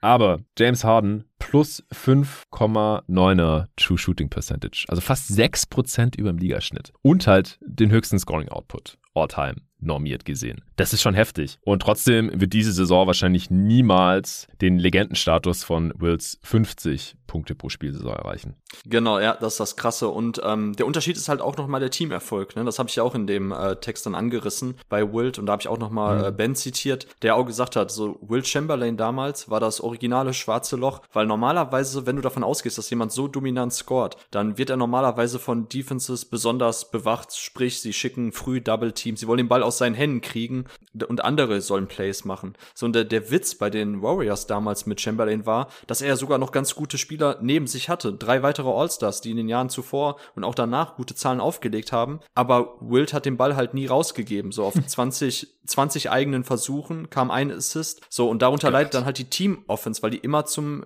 zum Alarm kommt, so, weil kein richtiger Flow entsteht. Weil andere Spieler, und das kennt man ja auch bestimmt selber von sich, wenn man in einem Team spielt, wo jemand, ich glaube jetzt beim Training spielt oder bei richtigen Games, einfach Dinger chuckt, selbst wenn er die selber ganz gut trifft. So, wenn für die anderen Jungs aber keine Touches und keine Würfe abfallen, vielleicht verteidigt man dann nicht mehr so mit der letzten Konsequenz. Vielleicht steht man dann ein bisschen mehr in der Offense rum, weil man denkt, man kriegt eh nicht mehr den Ball. Und so dieses ganze, ähm, oder die, diesen ganzen inneren Konflikt eines Teams aus spielerischer Sicht hat man dann bei den Warriors mit Chamberlain gesehen. Und das ist auch der Unterschied zu Harden, der ja viel mehr so dieses eigene Scoring noch fürs Playmaking genutzt hat, auch für andere. Und dadurch war ja auch generell die Team-Offense der Rockets so gut. Die von den Warriors, die war ja leicht unterdurchschnittlich, was bizarr ist. So spätestens da müsste schon der erste Augenöffner sein für viele. Moment mal, Chamberlain war so dominant, hat so viel gescored und sein Team war nur unterdurchschnittlich effizient. Wie geht das? Gerade wenn Chamberlain ja selber effizient war. Ich glaube, der war ja auch eben mit plus fünf oder knapp plus fünf über dem Liga-Durchschnitt beim True Shooting. Also er hat für einen Big Man, für damalige Verhältnisse schon sehr gut gescored. Und das sieht man auch, wenn man das, das Tape sich angeschaut hat. So seine Fußarbeit, sein Hookshot. Ähm, das war alles echt gut. So, und auch, wie gesagt, wenn er schon knapp 50 Prozent der Würfe trifft, ist das exorbitant gut. Aber er hat es halt nicht fürs Playmaking für andere genutzt. Er hat halt kaum den Ball bewegt. Es ist kein richtiger Flow entstanden. Das Spiel ist immer wieder gestoppt, weil der Ball dann irgendwann in den Post ging zu Chamberlain, der daraus halt eine 1 gegen 1 Situation gemacht hat. So, und ähm, das darf man halt auch nie vergessen. Auch da wieder der Hinweis, so Basketball ist Teamsport. Es zählt am Ende das Ergebnis, wie viel das Team gescored hat. So, darum geht's und nicht, wie viel ein einzelner Spieler gescored hat. Und deshalb ist auch Chamberlains dominante Scoring-Saison krass. Aber auf einem Teamkontext betra oder im Teamkontext gesetzt, sollte man niemals auch nur in die Nähe davon kommen zu sagen, das war eine der besten Offensivsaisons aller Zeiten. Weil beste Offensivsaison geht immer mit dem Teamerfolg einher und mit der Teamoffense und nicht nur mit der individuellen Leistung. Yes, das ist doch ein schönes Schlusswort für deinen Artikel hier. Äh, ich wollte nochmal Props geben, natürlich an dich, äh, für diese zwei sehr geilen Pieces aber auch äh, für unseren Kollegen und der ja auch schon ein paar Mal Gast hier bei Jeden Tag NBA war, Ole Freax, der auf der letzten Seite dieses Macs, finde ich, so ungefähr den wichtigsten Punkt von allen macht. Es gibt kein Greatest of All Time. Es gibt nicht den einen GOAT und er schlägt halt vor, dass man das in G-O-H-T statt G-O-A-T umbenennt. Greatest of His Time, weil es einfach unglaublich schwer ist, über verschiedene Epochen äh, Spieler zu vergleichen und zu sagen, hier, der Spieler, das ist der größte aller Zeiten. Also das heißt halt GOAT. Ja? Und wir machen ja immer schon, sagen schon, das ist einer der GOATs, was ja im Prinzip schon ein Widerspruch in sich ist, weil es kann nur ein Greatest geben. Das funktioniert halt so nicht und das wollte ich hier auf jeden Fall auch nochmal erwähnt haben und äh, Shoutout an Ole an der Stelle. Yes. Sehr schön. Äh, ich habe hier meine Buchungszeit der Buch schon äh, gnadenlos überzogen. Der, der nach mir hier rein wollte, ist zum Glück in die andere reingegangen. Und äh, wir konnten hier noch ein bisschen deinen Artikel zu Ende besprechen, denn das hatte er auf jeden Fall auch verdient gehabt. Also allen mit dem Mac viel Spaß beim Lesen. Gebt uns gerne Feedback zu diesem Pod, aber auch zu unseren Pieces, wenn ihr sie dann gelesen habt. Torben, auch auf Twitter sehr gut erreichbar, at Torben41, korrekt? Korrekt, ja. Sehr schön. Ansonsten sind wir beide natürlich auch im Support Discord von Jeden Tag NBA zu erreichen, wo es auch schon ein bisschen äh, Feedback gab und wo die Leute auch ihre, ihre Mac-Covers gepostet haben und so weiter und so fort. Ansonsten alle, die jetzt traurig sind, dass sie das irgendwie verpasst haben mit dem God Next Magazine, mit der ersten Ausgabe, also die erste, die wird wahrscheinlich nicht mehr zu haben sein, die sind ausverkauft offiziell, vielleicht irgendwie auf dem Schwarzmarkt dann für dreistellige Beträge bald, kann ich mir vorstellen, vor allem bestimmte Covers. Äh, aber das zweite die zweite Ausgabe, die äh, kann man noch vorbestellen oder direkt gleich ein äh, Jahresabo oder mehrjähriges Abo abschließen dann ist dieses Ding halt auch noch für die Zukunft abgesichert. Und äh, Torben und ich können noch ein bisschen schreiben und die ganzen anderen Jungs. Und es gibt halt noch sehr guten Print-Basketball-Journalismus äh, viermal im Jahr zeitlos. Ja, also das Ding, das muss man nicht heute lesen oder diese Woche. Das kann man auch noch in ein paar Wochen, Monaten oder wahrscheinlich zum Großteil auch noch in ein paar Jahren lesen. Und das ist ja das Schöne. Und äh, mit diesem Design kann man sich das auch schön ins Bücherregal äh, stellen oder auf den Wohnzimmertisch legen oder auf den Coffee Table. Ja. Also ich kann es nur nochmal sagen, ich bin sehr froh, dass ich äh, Teil von dem Ding bin. Ich kann es gar nicht erwarten, da jetzt nach und nach über die nächsten Monate, dann spätestens bis äh, Nummer 2 rauskommt, hier auch die ganzen Artikel der äh, Kollegen noch zu verschlingen und dann hoffentlich auch noch Teil äh, der kommenden Ausgaben zu sein.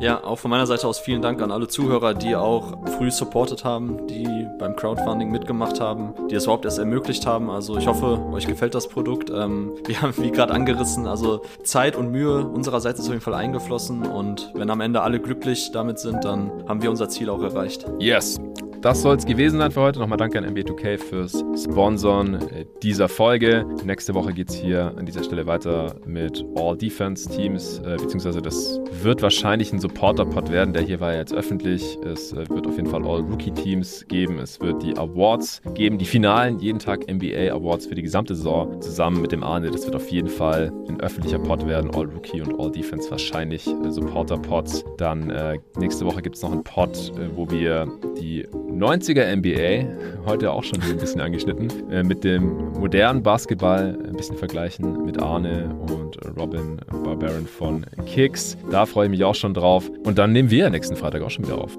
Ja, stimmt, genau. Ja. Und noch eine Frage: Hast du vorhin gesagt, dass es keine Big Three mehr gibt aktuell? Ja. Ja, Moment mal in Tennessee, Bane, Morant, Triple J. so, jetzt habe ich meine Grizzlies noch untergebracht, jetzt kann man Feierabend machen.